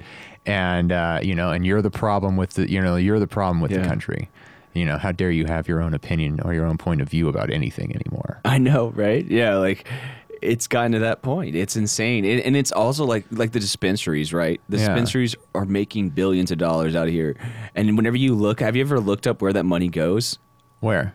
It, it's unbelievable. I looked it up, and it was like to these b- bizarre programs, like stuff that doesn't require billions of dollars. So you know, like they're taking this money and then, like they're just saying, yeah, you know, well, the state of Nevada, we put it in these programs or whatever. It's like what? You guys put that much billions of dollars are just going to some bullshit programs? Like, where's that money actually going from? You know, and they never Yeah. talk about that. How is that not even getting us? If they made weed legal in the whole United States, I feel like that would get us out of a lot of this debt, you know? Yeah. And then th- then they're going around asking for 3 trillion dollars. It's like, okay, you know, you guys want to put us in like that uh, the debt for, you know, the rest of our freaking lives, you know?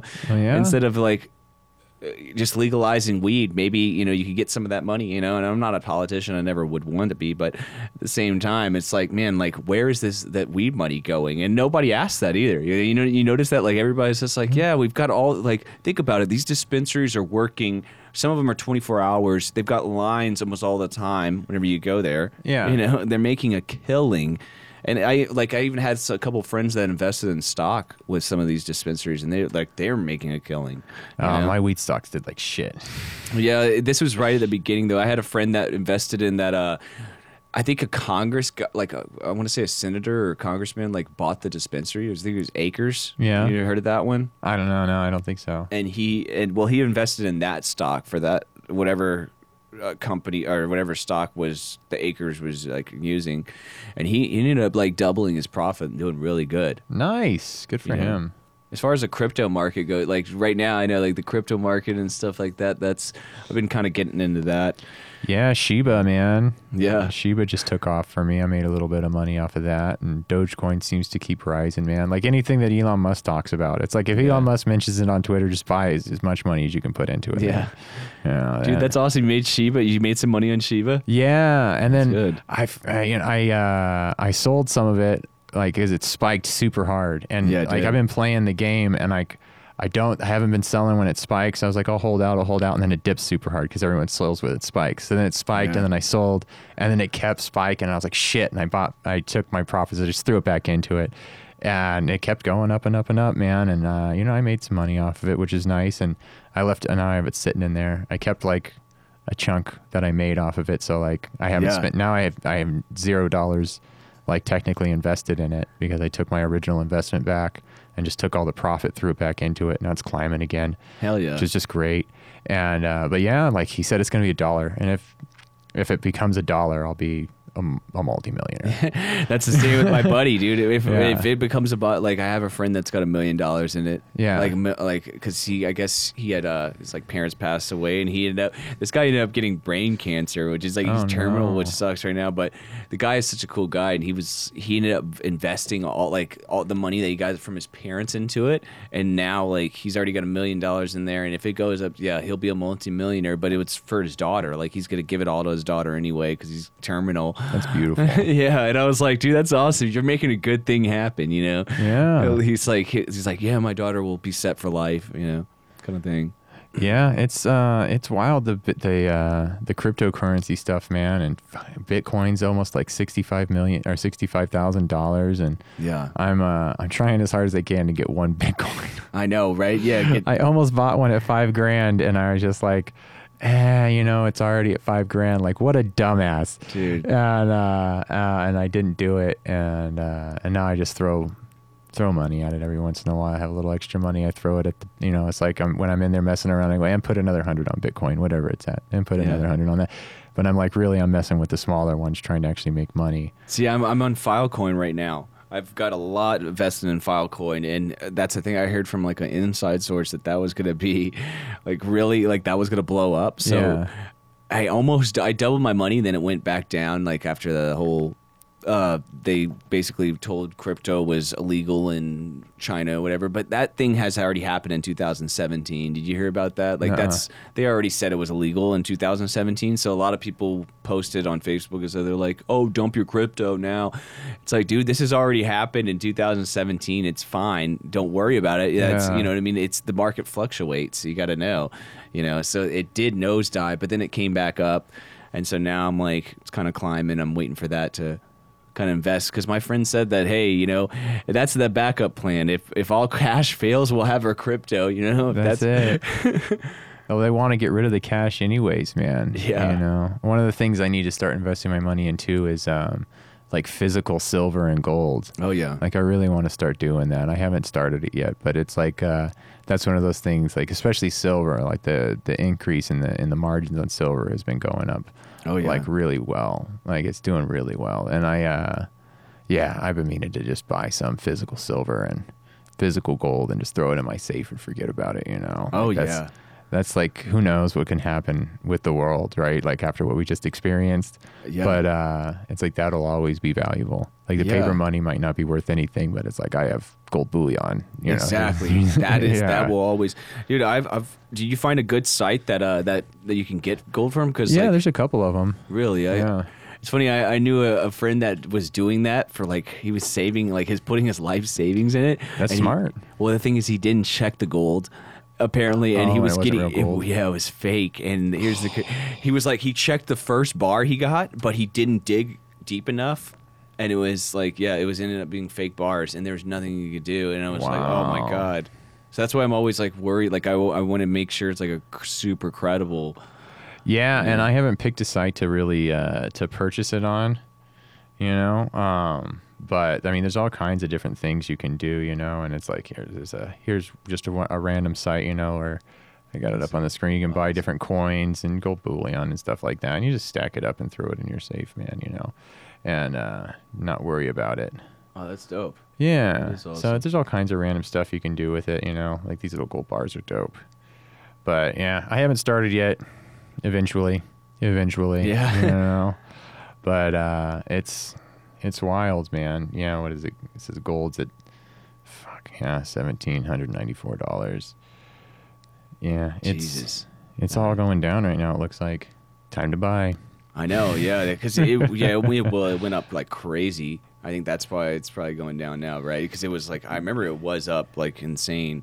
Yeah, during the pandemic, I was like, yeah, buy as much as you can. You don't know what the hell's going to happen to that. I remember whenever they uh, they weren't letting you get money out of the bank and no one was accepting cash. Yeah, That was fucking wild, dude, man. the, the coin shortage. yeah, the coin shortage, right? Whatever happened to that, huh? That was ridiculous.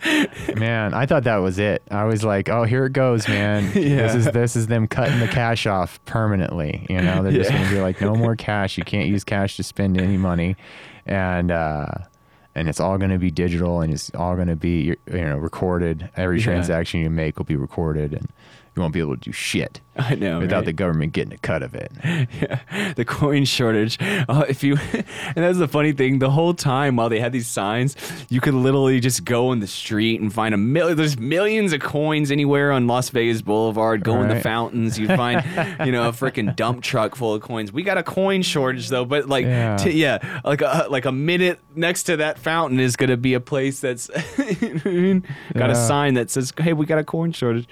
It's so stupid, dude. You know. it was weird Yeah, that was really, really weird. I remember that that was scary at the time. I went to uh, the, my local grocery store and I was like, all the items are off the shelves and stuff, and I was like, hey man, is this the end of the world right now? Like, what's going on? And the guy's like, no, it's okay. Everything's gonna be fine. I yeah was like, all right. It was scary though. I went out and bought a ton of canned food and, you know, stocked up on all the paper goods and everything. And it was just like, whatever happens, you know, got like a pallet of water sitting in my Yeah. garage. And it was, uh, no, it was a wild time, man. And then, I, um, like, there was just nothing on the shelves, man. And I remember the first time it was like, it had been months since I saw meat at the supermarket. Oh, yeah. And there was like a thing of hamburger patties. And it was like the last thing of hamburger patties. And they were kind of like broken. Like someone had dropped them or whatever. And I was like, I don't even care, man. I'll mash them back together. We're having burgers tonight. Hell yeah. Oh, it was like a fucking celebration, man. You know, I invited my folks over. I was like, I got meat. dude straight up yeah that I, I Uh. remember that time man that was freaking nuts like oh my god yeah and then it was funny because uh, at that time i was working with a producer that producer nick you know and he was just like he had just gotten sober for crazy drugs. Like he was never a drinker. He was like more like you know writing songs kind of producer. So it's like to write songs i think he would like do his you know his drugs and whatever. And man like that point was crazy. Like we were just locked in the studio and i was work we were working with uh, the bass player from stitched up heart. Have you ever heard of that band but they're they're kind of like signed to century. So we started working with some century media artists and that was one of them and you know so he was doing his own like solo thing. And it was coming out really good but i remember like the world is just falling apart while we were doing this session man. Yeah. and we're like oh my god. And you know he he like posted like a, a, a like one of those memes on facebook about like oh yeah you know i've got new music coming it was like will ferrell with like the world burning down and he's like i've got new music coming out while the world's like burning down in the background and shit Uh, yeah, was some of the scariest times, man. Who knows Really what, you know? It was like, uh, it's like being in a fucking apocalypse movie. yeah It was just wild, just Right. wild. I remember I got COVID tested, and uh, we had to wait in line for like 90 minutes in our car. And everyone's like, it's like the military's got Texas Station all blocked off, and uh, they got all these, uh, you know, doctors or medical Yeah. assistants or whatever, you know, taking people's uh, swabs, but they're like in full shields and aprons, and like the, the fucking military's got masks on, and I was just like, am I in a George A. Romero movie or something? like, this is wild, man. I can't even believe this is reality right now. Like, this is happening on American soil. Just blew my mind, man. It was just so surreal. unreal Yeah. did you did you end up getting sick because i Yeah. yeah like i got sick too i i did Did you? yeah this was How the- was it? it was for me it was really bad because it was only like it was only like a week right and this was the be- before the pandemic really started this was uh, 2019 Okay. and i'd just gone on tour and the thing is we were around tons of asian people like getting off of buses right and i knew it i was like okay we were around tons of chinese people tons of tourists so we get back and it's some about your body your body will not let you get have the flu or anything on the road. I don't know what it is. It must be the adrenaline, right? You know, but for some reason you it just your body like well, their natural like adrenaline system just goes in and I you know I had a runny nose the whole time on on tour, and I, like I felt like I had a cold, but no flu, right? And as soon as I get back, I'm saying like in about two day period, I start feeling like shit, and I'm just coming down with a crazy like pneumonia, right? And I couldn't even vape. I remember I was trying to vape and smoke pot, and it just wasn't working. And it was just like I felt like an 80 year old man. I'm just coughing up. I'm like, oh my god, what is going on? You know? And and I was bedridden for one day. My dog like freaked out, like came up, like you know, and like got real close to me and everything. And after that, I was fine, but you know that whole week leading up to that was really bad man. Like i really like it was hard for me to breathe you know what i mean? Like i had a lot of like it was a lot i felt like there was a lot of shit in my lungs. Yeah. it was really like almost like pneumonia-ish flu you know and it was definitely the worst flu i've ever had. I remember telling my girls like man this is really bad. But the crazy thing is my parents were in town and my girl didn't get sick and she she's a nurse t- as well eh, you know so she's always around you know sick people all the time and she didn't get sick at all everything was fine my parents were fine and you know, I was like thinking after that, you guys got natural immunity for me. You guys, you know what I mean? And my, it's funny because my parents are like really big on the, the the whole liberal side. They're all into the vaccine, and you know, they won't even visit me without it. Like that's how it's like you said. Because you don't have the vaccine. yeah. So it's, it's literally dividing families, like all that that kind of stuff. that's ridiculous, Yeah. man. So I haven't like, talked to him in months. They have it right. Yeah, So then, what's the fucking problem, man? I know. You know, why do we have to get one to make theirs work? It doesn't make sense. It doesn't work that way. you know, like that's so absurd. Not to mention, if you already had it, then you have a better immunity than they do. Right? Yeah, exactly. And that, yeah. So after that, everything was fine. I'm like, yeah, I got natural immunity, you know? And it, everybody that was here, like my whole family, we're all good, you know? And my sister had to take it only because of her job, but Yeah. she, like, she thinks the same way as me, you know? And her, her boyfriend's super cool. He's like, and, and my parents hate him only because he was Republican. Literally, that's it. like I remember they told me like we don't, we just don't like him. We, I'm like, well, what do you guys not like about him? He's a really cool guy, you know, because he had Yeah. come over with her and like you know I met him and super nice dude and like you know took us out on the strip, paid for everything, and was like, I was like, yeah, I like this guy, you know. And like, why does that have anything to do with it? I was like, you guys won't like. He was he. I guess he like came and like gave them a present actually, you know, to to be like super respectful and nice Yeah. and it was something like I my sister said that like they were like complaining about it like they like he gave something to my dad it was like some my dad's like into trains and he like gave something to him and he was like complaining that wasn't something like he liked you know and it's like dude what the hell man Yeah, It's that's ridiculous. yeah, no, that's you know that's that side of the fence though, man. You Yeah. know, nothing's ever good enough, and everybody's evil unless you think exactly like me, yeah and that's just not fucking cool, man. That's And, not. yeah. I- don't know that many. That's the only person I actually know, like family wise, which is sad. Is like my actual family. That's that crazy about it. I don't really, uh, you know, nobody else has been like that. No, you know what I mean? There hasn't been anybody else that I've worked with, like mu- musicians wise or anything. That's like, oh, you know, you need to get this to to work with me, or you know, any of that. Yeah. So Uh, I have to. Uh, I had to get it for my job because I work with all these. I mean, I work for Amazon and Google. And oh yeah, Disney, yeah. and So they, they it was like, yeah, it, they didn't care about the mandates or anything like that from Biden. That's just a company thing. They're like, and they want to see the cards too. Like some companies are just like, yeah, well, we just want to make sure you're sending us vaccinated, vaccinated people. And you go, yeah, no, no, we checked them all. They're vaccinated. And they're like, cool, thanks. And then like, but like these bigger companies are like, no, we need photocopies of everybody's vaccine cards. Wow. And it's like, dude, that's fucked up. Man. Yeah, that is. Yeah, like that's super, like, unconstitutional. Yeah, I'm pretty sure it that you can is. just like you just have access to my medical information like that, so I can work. I know that's Yeah, like that's not okay, man. yeah, that not And at all. It's just another line that's been crossed. It's like just like uh, you know with uh, 9/11 and the creation of the NSA, and they just took all of our privacy away and record all of our phone calls and keep a log of everything you search on the internet and everything. And they were just like, well, we're on the other side of that line, no going back. Yep. And uh, and they just keep doing that shit to us, man. I know. Until it's like, that yeah. Patriot Act wasn't too patriotic. no, the least patriotic thing they've ever done. You know, and uh, yeah, and they just keep doing it to us, man. They just keep friggin' doing it to us. They're, they're just like uh, just just crossing line after line after line until you know the Constitution is meaningless and you know we don't have any freedoms left at all, man. And I it's know. it's bizarre to me that Yeah. people are on board with it. I fought as long as I could to not get the vaccine, but I was like, yeah, I'm gonna, I'm gonna lose my job now.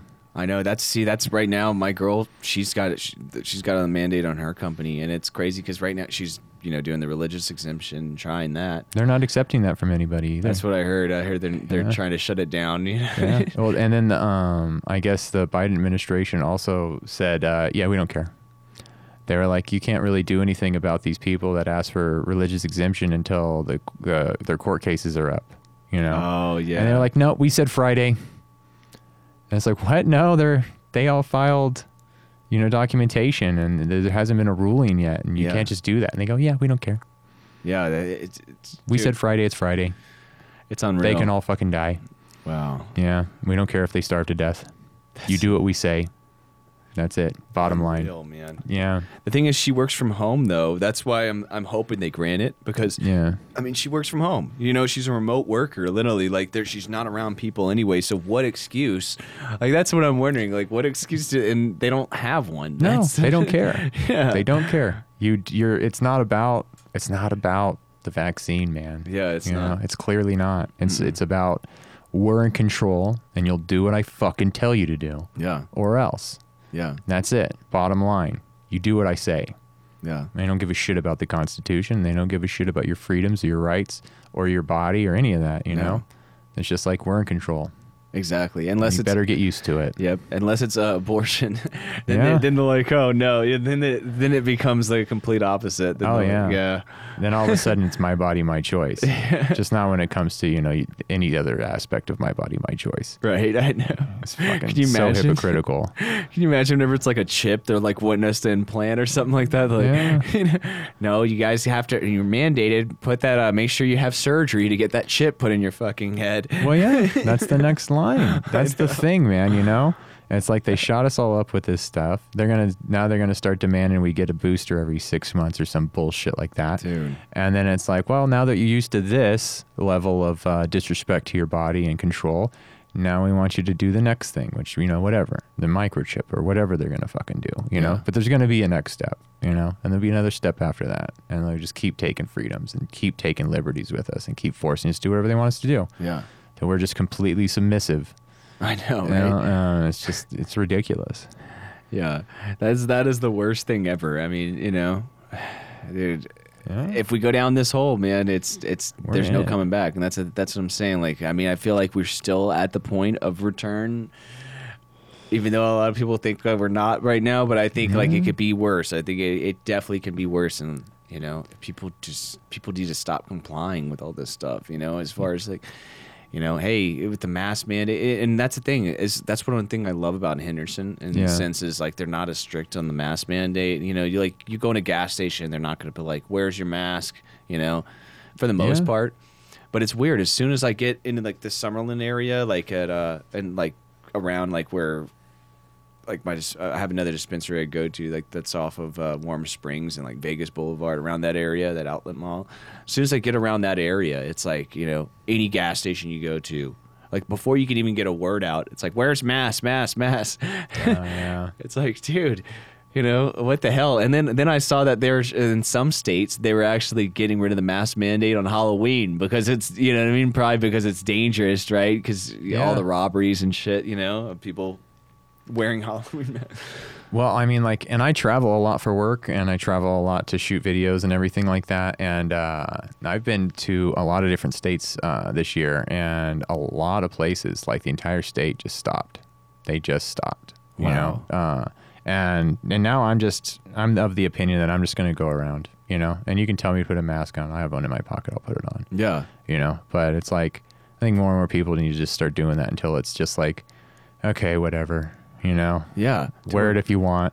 Otherwise you know it's like stop hassling everybody. And it's it's just bullshit at this point man. It's It completely ridiculous. And I, I know most people are just fed up with it. I know i'm fed up with it man. Yeah. and, and it's it's not helping anything. And most of the places i've gone man they just don't have it. They don't have the mask mandates at all, man. You get you get past uh, New Mexico, and anywhere in the middle of the country, man. You know, like fucking, we hit uh, Texas, Oklahoma, Arkansas, Missouri. Yeah. No mask mandates, none whatsoever. I actually just got back from California. I was in Southern California, and it's just like no one gave a shit. Oh, I didn't wear a mask the whole time, Wow, like Riverside area and all like that. Like San Diego. Oh, okay, yeah, Sandy. Yeah. Have you I- ever been to Brick by Brick? That place? Nuh-uh. Super super cool place. That's a that's a venue in San Diego. It's funny because it was like I think Avatar played there and all this, and that was uh, one of the venues we played with Dallas at that cover group, Oh, right? yeah? And I was in this Korn tribute band. I remember, and I was like, "Oh yeah, I've heard of this venue. It looks you know it looks really nice." And that particular night, literally the AC was out. Oof. And they had no fan on the stage. It was just for the crowd. They had a big fan, but it was pointed towards the crowd. I remember that. Dallas was literally like wasted, and this this place was like I want to say it felt like it was like 200 degrees in there. I remember he was just like wasted drinking fucking whiskey, like covered in sweat. And I'm like, what is going on right now, dude? This is we're in a different world in San Diego. But yeah, like, and we didn't even get to go to the zoo or any of the good stuff in San Diego. Did you guys get Oh, to really? check out the zoo? No, I uh, I did some other stuff this SeaWorld. time. I've been to the zoo. Yeah, it's it's it's cool. I kind of am bummed out about the zoos now. Like, just you know, I don't really like to go to them anymore. They used to be cool for me, and now it's just like a depressing thing. yeah, where seeing all the animals locked up, yeah. Uh, just you know, just a changing conscious. My own personal opinion about it. You know, not to say people shouldn't go to zoos or whatever, or like keep endangered animals and try to breed them and help them out and everything Yeah. like that. You know, but uh, yeah, no, I did. Um, what's it called? Uh, I walked on this big aircraft carrier, the Midway. Oh, This is okay. Midway. It was like uh, built during World War II and was in operation till the Gulf War, 1992. Wow. And that was wild, man. Like the uh, It was called Midway. yeah, yeah, it's like the USS Midway. It's Wow. on the it's on the pier in San Diego downtown. I knew the Battle of Midway. Is that like? I guess that was one of the air. Is that why they called? No, that's not why they called it that, right? I don't know. I'm not too big of a history buff of World War II. It's funny. I have a buddy that's a bass player that really is like incredible. Like you could ask him any question of World War II, and he, he'd be Oh, like, really? yeah, I know exactly what that is. Oh.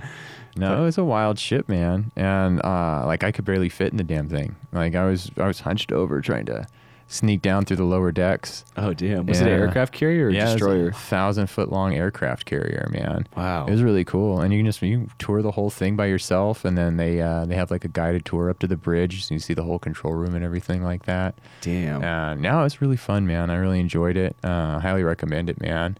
Yeah. And uh, and they have a bunch of old vets on there that were all like, you know, they worked on aircraft carriers and they're pilots and you know different things like that. So they're explaining everything to you, which is really cool too. man. Yeah. I did that, and then I did um, what's it called? I uh, I went to this shell, like it's an amphitheater outside, Yeah. and there's a whole walkway around the outside of the amphitheater, so you can pay for tickets, or you can just hang out and watch the show for free. And they had like a big orchestra, like San Diego Orchestra, performing all these different symphonies. Yeah. And so I just walked from my hotel right over there and chilled and and watched uh, the whole two hours just sitting on a bench right outside of the venue for free. Which- What? Yeah. Oh my god. Yeah, whole Dude. freaking you know whole orchestra playing, man, and it's just beautiful, big old giant like L Acoustics K2 line array, Yeah. and uh, just this gorgeous, gorgeous amphitheater, man, and yeah, it was. You know, I just couldn't believe it was free. Like Wow, that kind of culture in the city is just it's amazing that they they do that kind of stuff. That's killer, man. Look, we didn't we didn't get much time to, to kind of explore down there, and I wanted to. I remember, but I, I remember like seeing that big horseshoe of like you know like the freeway. Oh, and, yeah. and it goes like right by the the ocean and all that, and you could see it. Like that was really cool. And I've been to Del Mar before with the fair. Oh, nice. Del Mar Fair. Like Joan Jett was playing. This was years ago. I remember it was uh, we had a, a like a blast, man. That was really fun. Dude, yeah, San Diego's gorgeous, man. I really like that city. They uh they got a good thing going. It's just so friggin' expensive. I lived there for two years Oh, when I was uh like 19 to 21. I Yeah. lived down uh, down in San Diego and like the Oceanside area and stuff like that. And I loved it, but it was like four of us in a one bedroom apartment. You know, like we Oh, couldn't yeah. afford shit. And uh, I used to like work in warehouse and drive a forklift and stuff, and like just barely could afford to survive. But I mean, it was gorgeous. You can just go to the beach; it's free. You go to Balboa Park; it's free. You know, like you can do all this. There's all this beautiful stuff you can do in San Diego that doesn't cost anything when you live there. So that was always a plus. That's awesome. Yeah, I'd like to live there again, man. But That's Yeah. Hollywood prices. Yeah. yeah, the prices, you know. And it's California, so it's Yeah. like I don't like the way they run things over there either. You know, they, they wild ass like Democrats going nuts, just passing whatever bills they can think of. You know, and it's like, ah, dude, stop taxing me. Yeah, we'll have a mask on the car too. Yeah, and you know, with the emissions, you never know. You know, you'll start getting fined for carbon credits and stuff. Did you ever hear about? oh, about I'm that? sure they're going to be doing that soon. the whole yep, the the climate change green thing that they're doing, that Green New Deal. It's awful. Yeah, it is, man.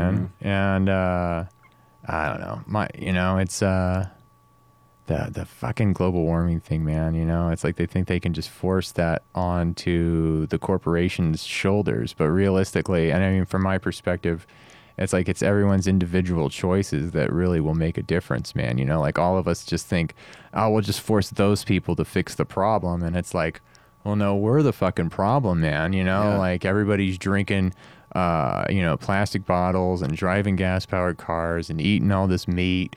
And like they were just supporting all these things with our wallets, you know, and our decisions, man, you know, and it's like your lifestyle is create incentivizing these corporations to to act this way. Yeah. You know, if everybody's lifestyles and, and monetary decisions were in uh, were put in such a manner that th- there was no incentive to tear down all this rainforest to raise all these cows or you know continuously uh, everyone's driving all these gas powered vehicles so they're constantly fucking digging up fossil fuels and burning fossil fuels and you know producing all this excess plastic that's getting dumped into the oceans because we're all just constantly grabbing whatever it's convenient and everything's Yeah. wrapped in six layers of plastic and uh, you know it's like all these choices that we make as individuals like if everybody started making these choices for themselves to do better you know, to, to really take care of the planet from a personal perspective, like that would really solve the problem in and of itself. Because like It it's would. like why they they would be incentivized to do whatever it is that's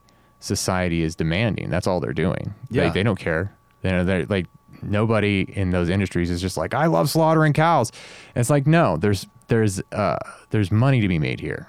You know, there's there's this there's this uh this point where I can I can make excess profits and there's a demand for it, so I'm going to fill that demand. It doesn't matter what the demand is, you know, corporations are just going to meet it and make it happen. Yeah. And it's like a lot of the um like the automobile industry, right? Like they're all saying by 2030 all of our cars will be electric vehicles and uh, because there's a ma- demand for it, right? And also the government's trying to incentivize them and like force them to make them electric vehicles, but like people want electric vehicles. Yeah. I want an electric vehicle. Yeah, me too. That's the next thing I want is a Tesla. Yeah. My buddy has one and they're incredible, you know? And that's the thing, like car like we are carbon creatures, you know what I mean? It's it's like we're made out of carbon. You know what I mean? to say like eh, that's the whole thing about the whole global warming thing and like we need to cut carbon emissions It's like we're we're literally carbon beings we're made out of freaking carbon and and like you said literally like with plastic we could get rid of plastic and use this stuff that's like out of mushrooms have you seen that Yeah. Yeah, like- it's biodegradable. yeah. It's dude, they're using that for packing material, but why not use that for glasses for everything else? That would solve a lot of the problems right there. And then Yeah. one of the biggest problems in pollution is freaking masks. Yeah. Right? You know what I mean? It's gross to see yeah. that stuff everywhere. I see them all over the ground now, and it's just like, yeah, this is this is something that's caused by you know, by freaking people in charge, right? Yeah. right there. Yeah, and it's uh it's it's not easy to do, man. I mean, like I do uh like I do my aluminum bottle. I don't touch the plastic bottles, man. I'll drink tap water before I'll crack a plastic one. Yeah. You know, I ha- I have some for my guests, you know what I mean? People are used to what they're used to. I don't want to force things on people. But uh yeah, and like I stopped eating meat, you know, Yeah. and I'm I'm working on getting an electric car. I don't have one yet. It's fucking shit's expensive, man. know. You know, and it's like, but it's like you know, making those making those changes in everyone's daily life, man, it really can make a huge difference on the planet. Because it's like even if we force all these people to start paying, uh, you know, taxes and all these different fees for putting out carbon emissions, ultimately the marketplace still exists for those carbon emissions to be created. Yeah. And that's really the problem is that people are still demanding to eat three cheeseburgers a day. And and they better only be a dollar or two, you know? And it's like, dude, you know, that's that's the, clearly that's the problem, not you know, the corporations meeting the demand created by society. Yeah. So yeah, but yeah, for me, it's it comes down to personal choices, man. But everyone's not going to make those personal choices. It's it's just you know we're not that civilized as a society. I don't believe. Yeah, And- but but like you were saying, taking into small steps. You know what I mean? Like doing that like that. You know, like with those that mushroom technology stuff like that. You know, getting rid of the pollution like we're doing, like stuff that we can actually stop. You know, for sure.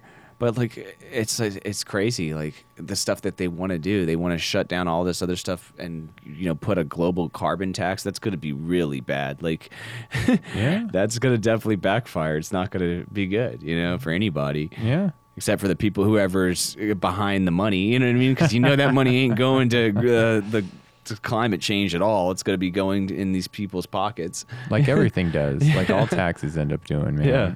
you know it's always uh it's always the politicians raise a bunch of taxes and then they take that tax money and give it to one of their constituents and then they donate 10 million dollars to their next campaign Yep. and it's just like oh is that how you launder your money that you steal from the taxpayer Yeah. nice man great you know 3.5 trillion dollars I wonder how much of that's actually going to be used to fucking help people and how much Yeah. of that's going to make people like Nancy Pelosi and Joe Biden richer. Yeah, or make them uh, unstoppable. I feel like that's Yeah. going to be their, that's like their COVID money right there.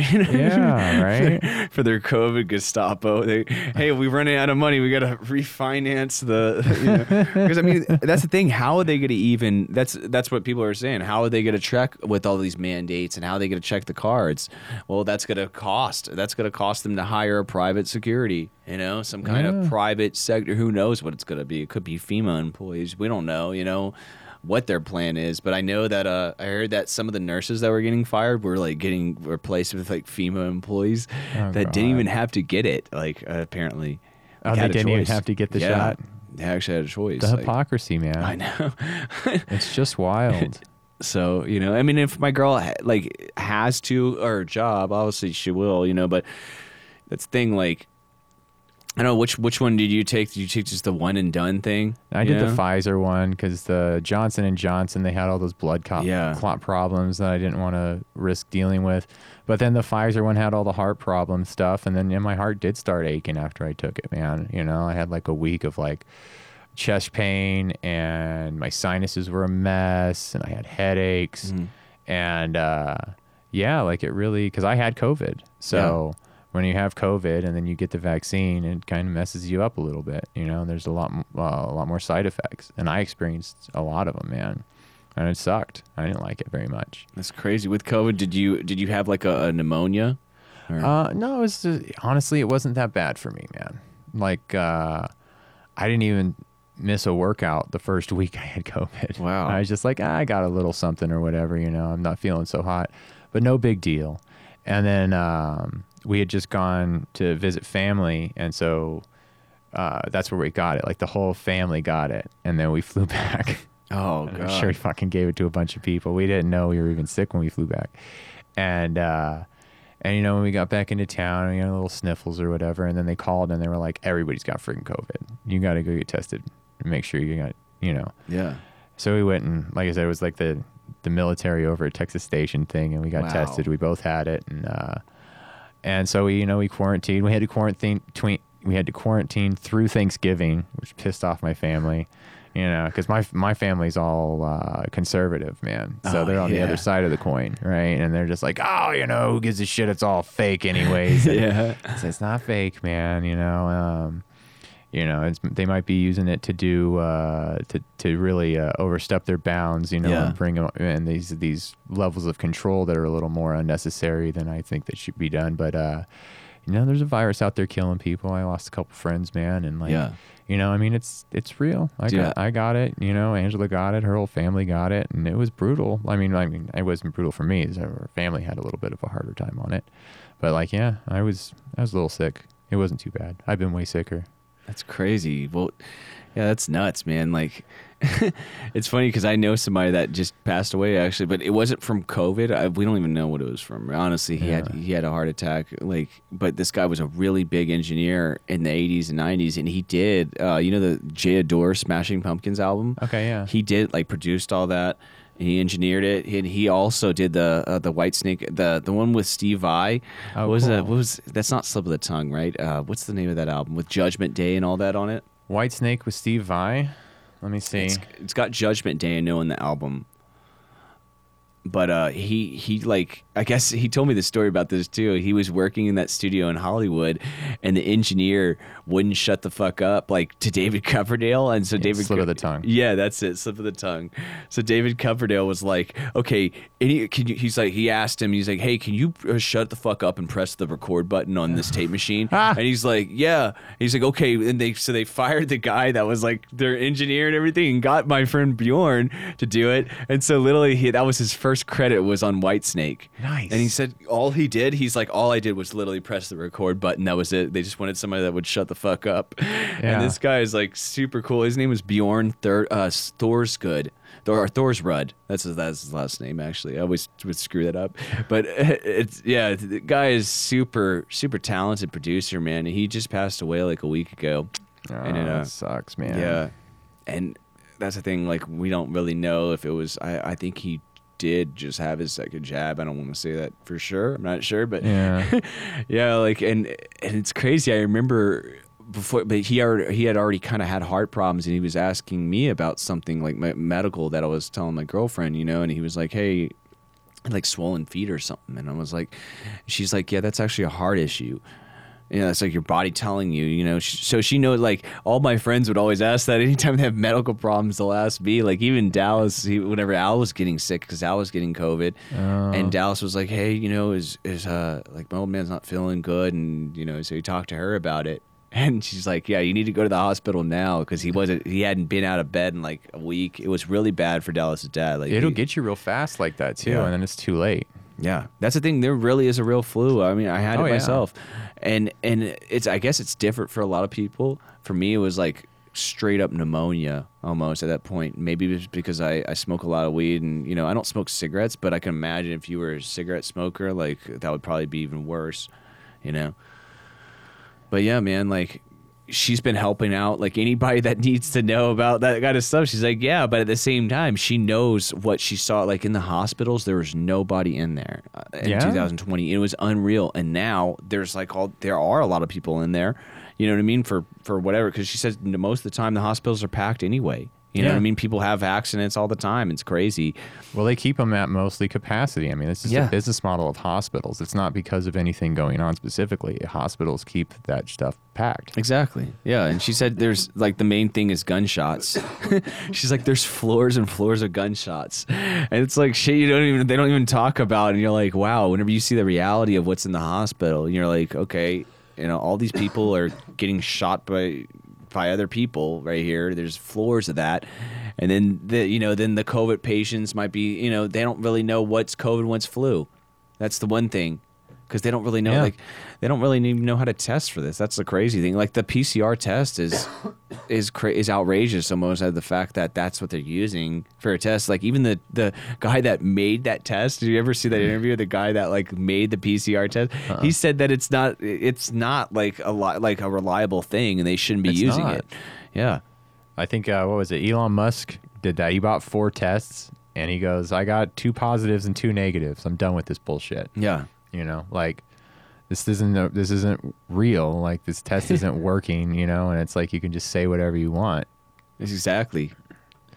Yeah, it's uh, it's wild. I think that's one of the problems with this experience that we just had as a civilization. You know, is that the the effects of the virus are so variable. You know that in anybody's own personal life, there's no real telling. You know, it's not like it was with like something like the Spanish flu, where there's like literally bodies all over the streets, and everybody who gets it's fucking dying. Yeah. You know, like it's really brutal. It was just like, oh, you know, it's a little worse than the flu, and some people get it, and it's really it's going to kill you, and it's going to destroy your lungs. But you know, a lot of people get it, and it's nothing, and it's just like, well, if if it's not really that big of a deal, why are the restrictions so heavy? Why are you ruining everybody's lives? You know, and it's like the solution is turning out to be way worse than the problem. Yeah. And it's like, so did you really, were they just taking advantage of this situation to enforce these new regulations and take away freedoms and you know like just bring about this new era of existence that we're living in now uh, you know or was it like legitimately oh there's a virus and we really care about people and from my experience in life these motherfuckers at the top do not care about us you Yeah. know and that's definitely not their motivation you know, I know. oh we got to help people it's like when have you ever wanted to help anybody besides yourself and how much power you have right i think that's the, your whole thing that you're a politician you only care about power otherwise you wouldn't be a politician Exactly. So- Yeah, saying health and safety is scary coming Yeah. from these guys. It's Yeah. like, do you guys uh, really? You know, when has the the government ever in the history of ever like cared about the health and safety? Never. No. no, they just want people to obey and they want you to keep pumping out kids so they can increase their military strength. Yeah. You know, and they just keep destroying education. They don't want people to be educated. They don't want people to know anything. And now they're like masking the truth. They're fucking with information. You know, you can't really know anything anymore because there's just no way to collect true information. Everything's biased and there's literally equal amounts of, of sources that you can gather that say the exact opposite of each other on almost any topic. Yeah. And it's just like that's wild, man. It's a wild place to live, and it's like, how do you actually like uh, do critical thinking nowadays? You know? know. it's just like all you can do is develop an opinion, and uh, you know, you walk around throwing that in people's faces, like you know what the fuck you're talking about, and it's like, no, you know, he knows anything, man. I certainly don't know anything. I, that's that's the only thing I do know is I know nothing, man. yeah, you know, I feel like the same way. You know what I mean? I really do. Because yeah, like you're saying, like anything you think of, there, you like no matter what topic you even think of, you could literally look it up and find both the sides for both. You're like, like it's it's unbelievable. Yeah. You know, we do live in that age of misinformation, but in the fact, like what in their eyes, what they do is they're just censoring one side. They're censoring anything that goes against it. And like whenever we get to that point where we're censoring one side of you know of something that's whenever we've crossed the line is you know for uh, for everything for freedom of speech you know as a species i think it's just it's Yeah. awful you know No, it's it shouldn't be that way, man. There should be this back and forth in society, man. You know, even for heinous shit like Nazis, they're like, we gotta. You're not allowed to say anything that has to do with, uh, you know, fascism or Nazis or anything like that. And it's like, well, now you're just empowering these people, you Yeah. know. And now they're gonna now they're gonna create their own little circles and just regurgitate this stuff to themselves with no checks and balances. It's like when you bring that kind of stuff to a conversation and everyone in the conversation goes, "What the fuck did you just say, man? That's out of line." You know? yeah You you know like you're an idiot kind of thing, you know? Like I can't believe you would say something like that, but it's like those conversations aren't allowed to exist anymore. And so these people are just left in their own echo chambers to think that they're as right as, you know, as they can possibly be and they just encourage each other's insanity. Yeah. And uh, and there's no debate. There's No. just like, you know, there's just yeah. And that only encourages those kinds of people, man. It's like the f- Proud Boys, right? yeah It's like that was created by all this oppression on that point of view and that perspective. Like Yeah. you, you you can't just force all these people into a corner and say you're wrong and you're evil. And it's like they don't view themselves as evil or wrong. And now you're just empowering their argument, man. and then also like a lot of the proud boys were a lot of them were black too Yeah. and then the, like the media was trying to act like there was some right wing alt group, and it's like no, the, like a lot of the members are black of like uh, that are in charge of the Proud Boys. It's you know known thing. Like what the hell, you guys are trying to spin this, and they were like, no, we're not a. They're not even in that like realm, you know, realm of uh of, of race. Like they're not a racist organization in in the slightest. Yeah. and it's like all the spin around and twisting of like anybody that doesn't go against you know go with the narrative it's like oh we got to you know make them the demon it's like what the hell man Yeah. i never thought we'd see this i never thought in my whole life i'd ever see like the world like this but it's, it's it is scary you know Yeah, it's terrifying, man. It's like freedom of speech is just completely being crippled, man. Yeah. And uh, yeah, I hope it starts to change. You see, Trump's got a new uh, social media Yeah. platform that he's pumping out called Yeah. Truth. His I- stocks are like soaring through the through the market, man, and uh, he's gonna like allow whatever. It's gonna be fucking chaos. It's gonna be like 4chan or 8chan where it just gets out of control way too Oh, fast. You know what I mean? Because if you just let anybody do whatever, but I mean, you know, I think we need it actually right crazy. now. Well, yeah, we actually need something like that now. That's Yeah. the thing we do, you know. And I think these other social medias they've kind of run their course. It's like you can't post anything without a freaking that stupid, you know, vaccine thing or whatever COVID nineteen misinformation comes up Oh, yeah. every post. No matter if you post anything uh, like it's like it could be a post that doesn't even have anything to do with it. If you have the letter of of something that's in their AI, you know what I mean? There it goes. Yeah. Especially during the election in 2020. Anything that Yeah. was anything to do with Trump, it was just labeled as misinformation. Or if you were saying anything derogatory about Biden or Hunter Biden, it was just like, no, none of this is real. Yeah. These are all lies. Biden's the best. Trump's the devil. You should already know this, you know? And it's just like, we're going to ban anything you say good about Trump. We're going to ban anything bad you say about Biden because this is what we want as a corporate entity, you know, Yeah. that owns like the town square of conversation. And it's just ridiculous, you know? It's like the phone company shutting down everyone's phone calls the second you say anything about uh, a, a candidate they don't like in politics. It's like the phone hangs up. yeah. What the fuck, man? You know, that's not okay. No, not in the slightest. Yeah. Like I knew, I knew somebody that actually like this is uh, this is a black dude I knew, and he literally posted on um like something like against Biden or something right whenever the election was going down, and he said that right after he posted, he got a message from some like weird girl that was like asking him why he posted that. Yeah. it was like, what the hell? Like, just craziness. You know what I mean? It's just like, what the fuck? Like, what kind of world do we live in, man? There's like, you know, not only do they have these fact checking things, but they have like their own. And the funny thing is, did you see how, um, the, the like one of the the lead fact checkers he was like on the Pfizer board or something like that Oh, nice. and then, like I saw yeah like I saw how like some of these people that are in charge of the fact checking are literally like they're you know what I mean they're basically doing their own dirty work yeah Yeah. Have you seen there's a there's a thing on YouTube, man, where uh, it's all the heads like it's Zuckerberg and you know uh, the heads of Google and Twitter and Amazon, like all these CEOs are sitting in uh, in a courtroom with the uh, with the political who who was it like I can't remember, but it's the American government. It was you know they were sitting there telling them exactly how they're going to block information on their sites and, and how they're going to abide by these government mandates to control the information on all these platforms. Yeah. And uh, how they're going to control the narrative of information in their favor.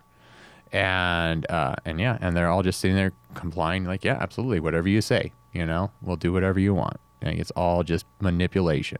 Yeah. and uh, even like what's her fucking face Jen Psaki? She's just like yeah of course we're doing that of course we're doing it. They've been denying it, denying it, denying it, and then it was like right before a bunch of like receipts came out to prove that it was like obviously happening. They're just like, Yeah. yeah, of course we're doing that. yeah We're the government. That's what we do. And it's just like, no, that's not what you're supposed to be doing. You're I not supposed to be controlling the you know the flow of information to the public like that, man. That's fucked. unreal Yeah. Yeah. But uh yeah.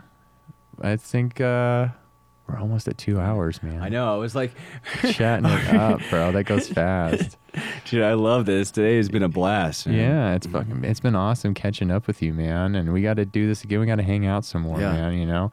And uh, oh, you know what I have pulled up? We can close the thing out with. I have uh, the music video from Omega Point. oh hell yeah yeah the psycho video That's a good one. yeah. So I have your permission to play Yeah. it on my channel. There you go, YouTube. He said I could play it.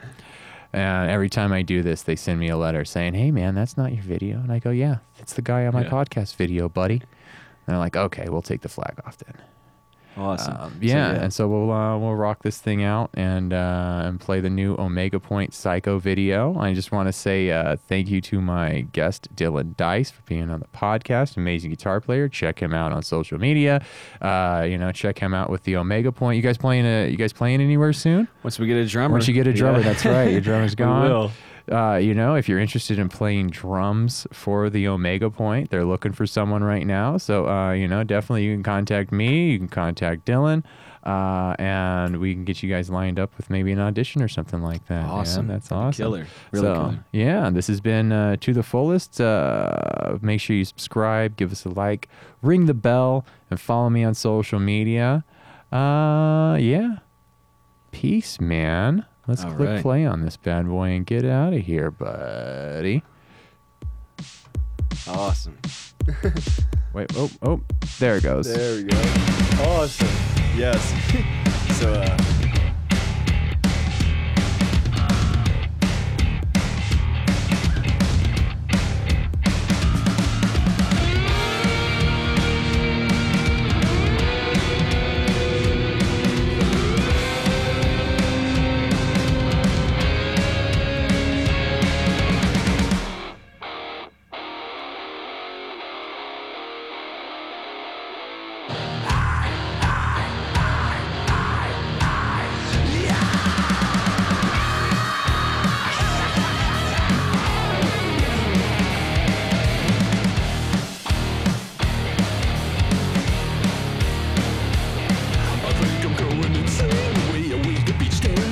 myself a little deeper into the white collar grave. I don't know how this started, but I know where this ends. Fighting for war, fluorescent like you your a coffin. I work hard, but still never getting ahead. And all the shit that they say, it's getting into my head.